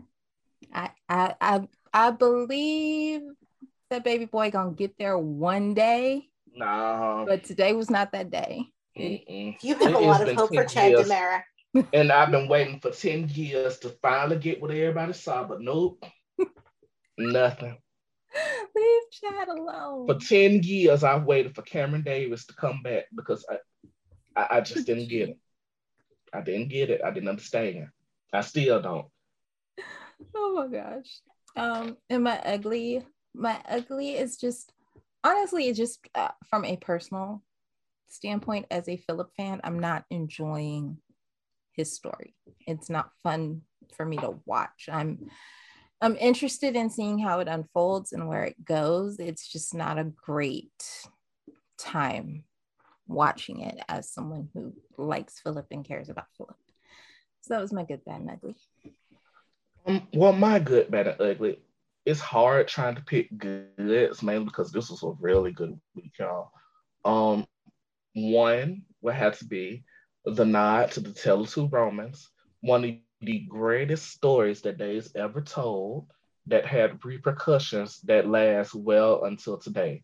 Uh, like it even had repercussions for Roman and Kate, if we're being honest, because back in the day, in 2003, one of Kate's biggest insecurities was that she could never hold up to Marlena in Roman's eyes. Yep, and uh, like it, it's just very pleasing that they still use that because again, we don't see that much in soaps anymore where things have long lasting repercussions. I mean, hell, Sonny was missing for nine months, and the only thing that really is spanning from that is Sonny and Nina. Um, yeah.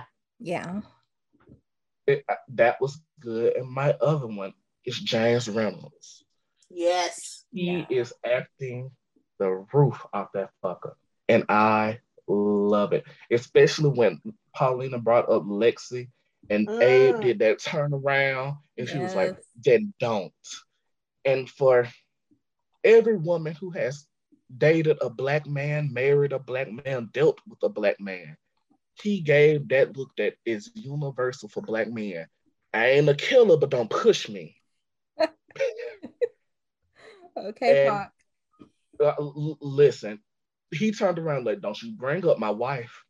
She may be gone. She may have been gone for, but that's my wife, and I fight for my wife." He wouldn't have hit Paulina, but he looked damn sure angry enough to do it. And that's not a side we see from Abe much anymore. And I'm just really enjoying it. He better have an Emmy nomination by the end of this. Please, uh, God. He is, he is he is doing the thing. My bad. I have to think on this one because I kind of forgot it as I was talking about James Reynolds. Um, I don't really have a bad, um, but my ugly, Philip Kiriakis. This whole diary of a mad white man thing they got going on. no. No, that now that's the podcast title. I was gonna say that. Yeah. podcast title. That that is vibing with me. I remember my bad now. that just wasn't vibing with me. It was just, ugh, it's bad. They need to go ahead and send him to Shady Brook, whatever the hell that place called, because it's just not. Ugh. They made him the Stefano of the story, and that takes a lot. But my bad is the Kiriakis mansion, and huh? I'm not gonna I'm not gonna drag it like Tony just dragged it. But I need that. I need them to light some candles, put some fluorescent lamps in there or something, because it's so dark in their house. I no, thought, that putting more light in there will only highlight the ugly. It's better than thinking Victor didn't pay the light bill. I pay the light bill. I'll be honest. I would rather. This is just my own personal preference talking, but like, if I have to be in an ugly set, at least don't constantly remind me that it's ugly. Let it be dark so I can pretend that it's pretty. It, it was so dark because I was watching that segment on my phone, and I just got this phone, and it, like half the screen went dark, and I was pissed because I was like, I literally just got this fucking phone, and the screen is about to go out. No, it's just dark as hell in the Kiriakis mansion. They need to fix it. Get some candles, some mood lighting, something because this isn't working. And that is my good, bad, and ugly. You're watching it wrong, Tony.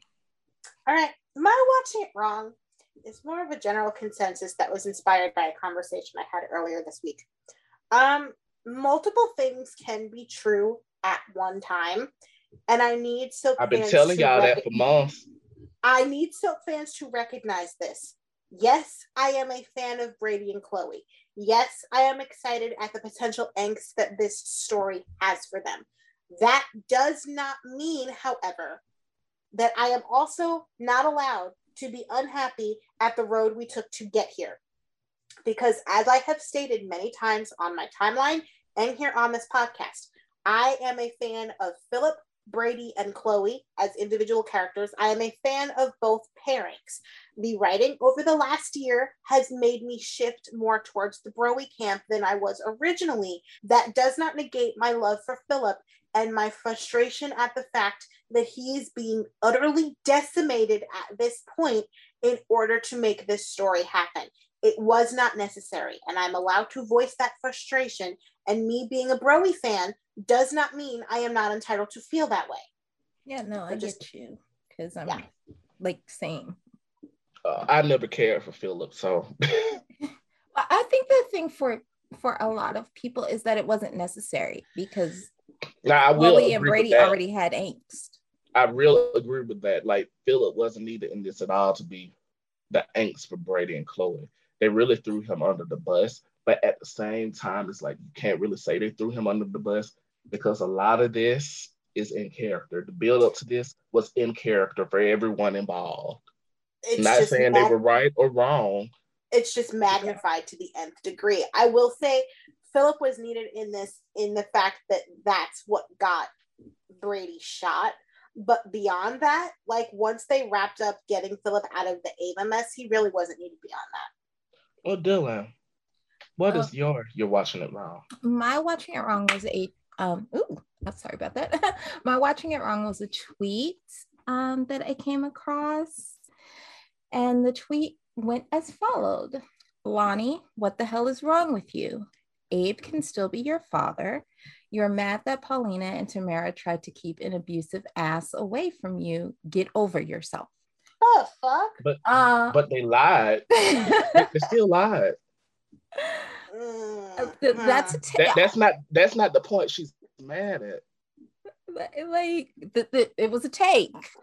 Okay. Like if they would have just and left that it person's at, take completely ignores what actually aired because yeah, she says that, i understand in my head why they did what they did my heart cannot reconcile how that makes me feel it's not even that it's just a simple fact that they brought abe into it and made her fall in love with abe but it didn't have to be that way that's why she's pissed it didn't have to be this way. And it's been all. like what, three days? Uh, yeah, in Salem time, it's been three days since she found out. Not even. She's allowed to process this however the fuck she wants to, and people need to get over it. To be honest, like it, that it was such just a weird take for me because it's like Lani's had her entire world upside down. She was lied to her entire life and unnecessarily lied to, if we're really going to call a thing a thing. And then to compound those lies, she was put in a position of creating bonds and relationships with people under false pretenses because it wasn't just Abe, it was Abe, it was Theo, it was Brandon. They didn't mention Brandon. That was another thing that kind of pissed me off. But well, that that didn't really piss me off because she doesn't really know Brandon that well. Brandon's never been in town for no, but they've she's... talked. We know that they've talked because she was, you know, the one informing him when Abe was shot. That was again to me. That was one of those things where Dylan was like off screen. Yeah, probably more entertaining because I'm sure they've met more times than we've seen. Well, we've right. never seen it, but I'm sure they've met. I'm sure they talked. I'm sure they had conversations. So it's like Lani is coming to terms with her father not being her biological father, her brothers not being her biological brothers, her mother's her mother being her auntie, and her auntie being her mother. And you want her to be over herself in three days. Like get the fuck over yourself. Yeah, that doesn't make any sense. That that makes zero logical sense. So like I, that yeah, no, you're watching it wrong, sweetie. Well, I actually have one this week, and it's not really days related, but it is to kind of cover all soaps. During the whole Steve Burton mess, a lot of the Jay Sam fans have kind of thrown all the shows into the mix. And here's my I have two you're watching it wrongs actually. One, don't bring that white man over here. We're so good. you're watching it wrong. This week was mine last week. I love it. We're, we're, we're so good. I swear we're good. We're good we're, we're beyond good. We're great. We're so good. Keep him, keep him wherever he is. Take him on back to Nashville. My second one has to do with the tweet that was sent in the group message, and I don't have it in front of me, so I can't read it verbatim. But it went along the lines of Jay Sam fans are the only fans that get treated like this. You don't see couples like Jarlena, Cin, Nictor, and Bridge being treated like this. And I just want to say, shut the fuck up please shut the fuck up because you wasn't outside in them streets being a bridge fan when Brooke gave her man to that Taylor Hayes all because of Phoebe. You wasn't outside when Victor told Nikki to her face he wished that it was her instead of Sabrina Costelana who died.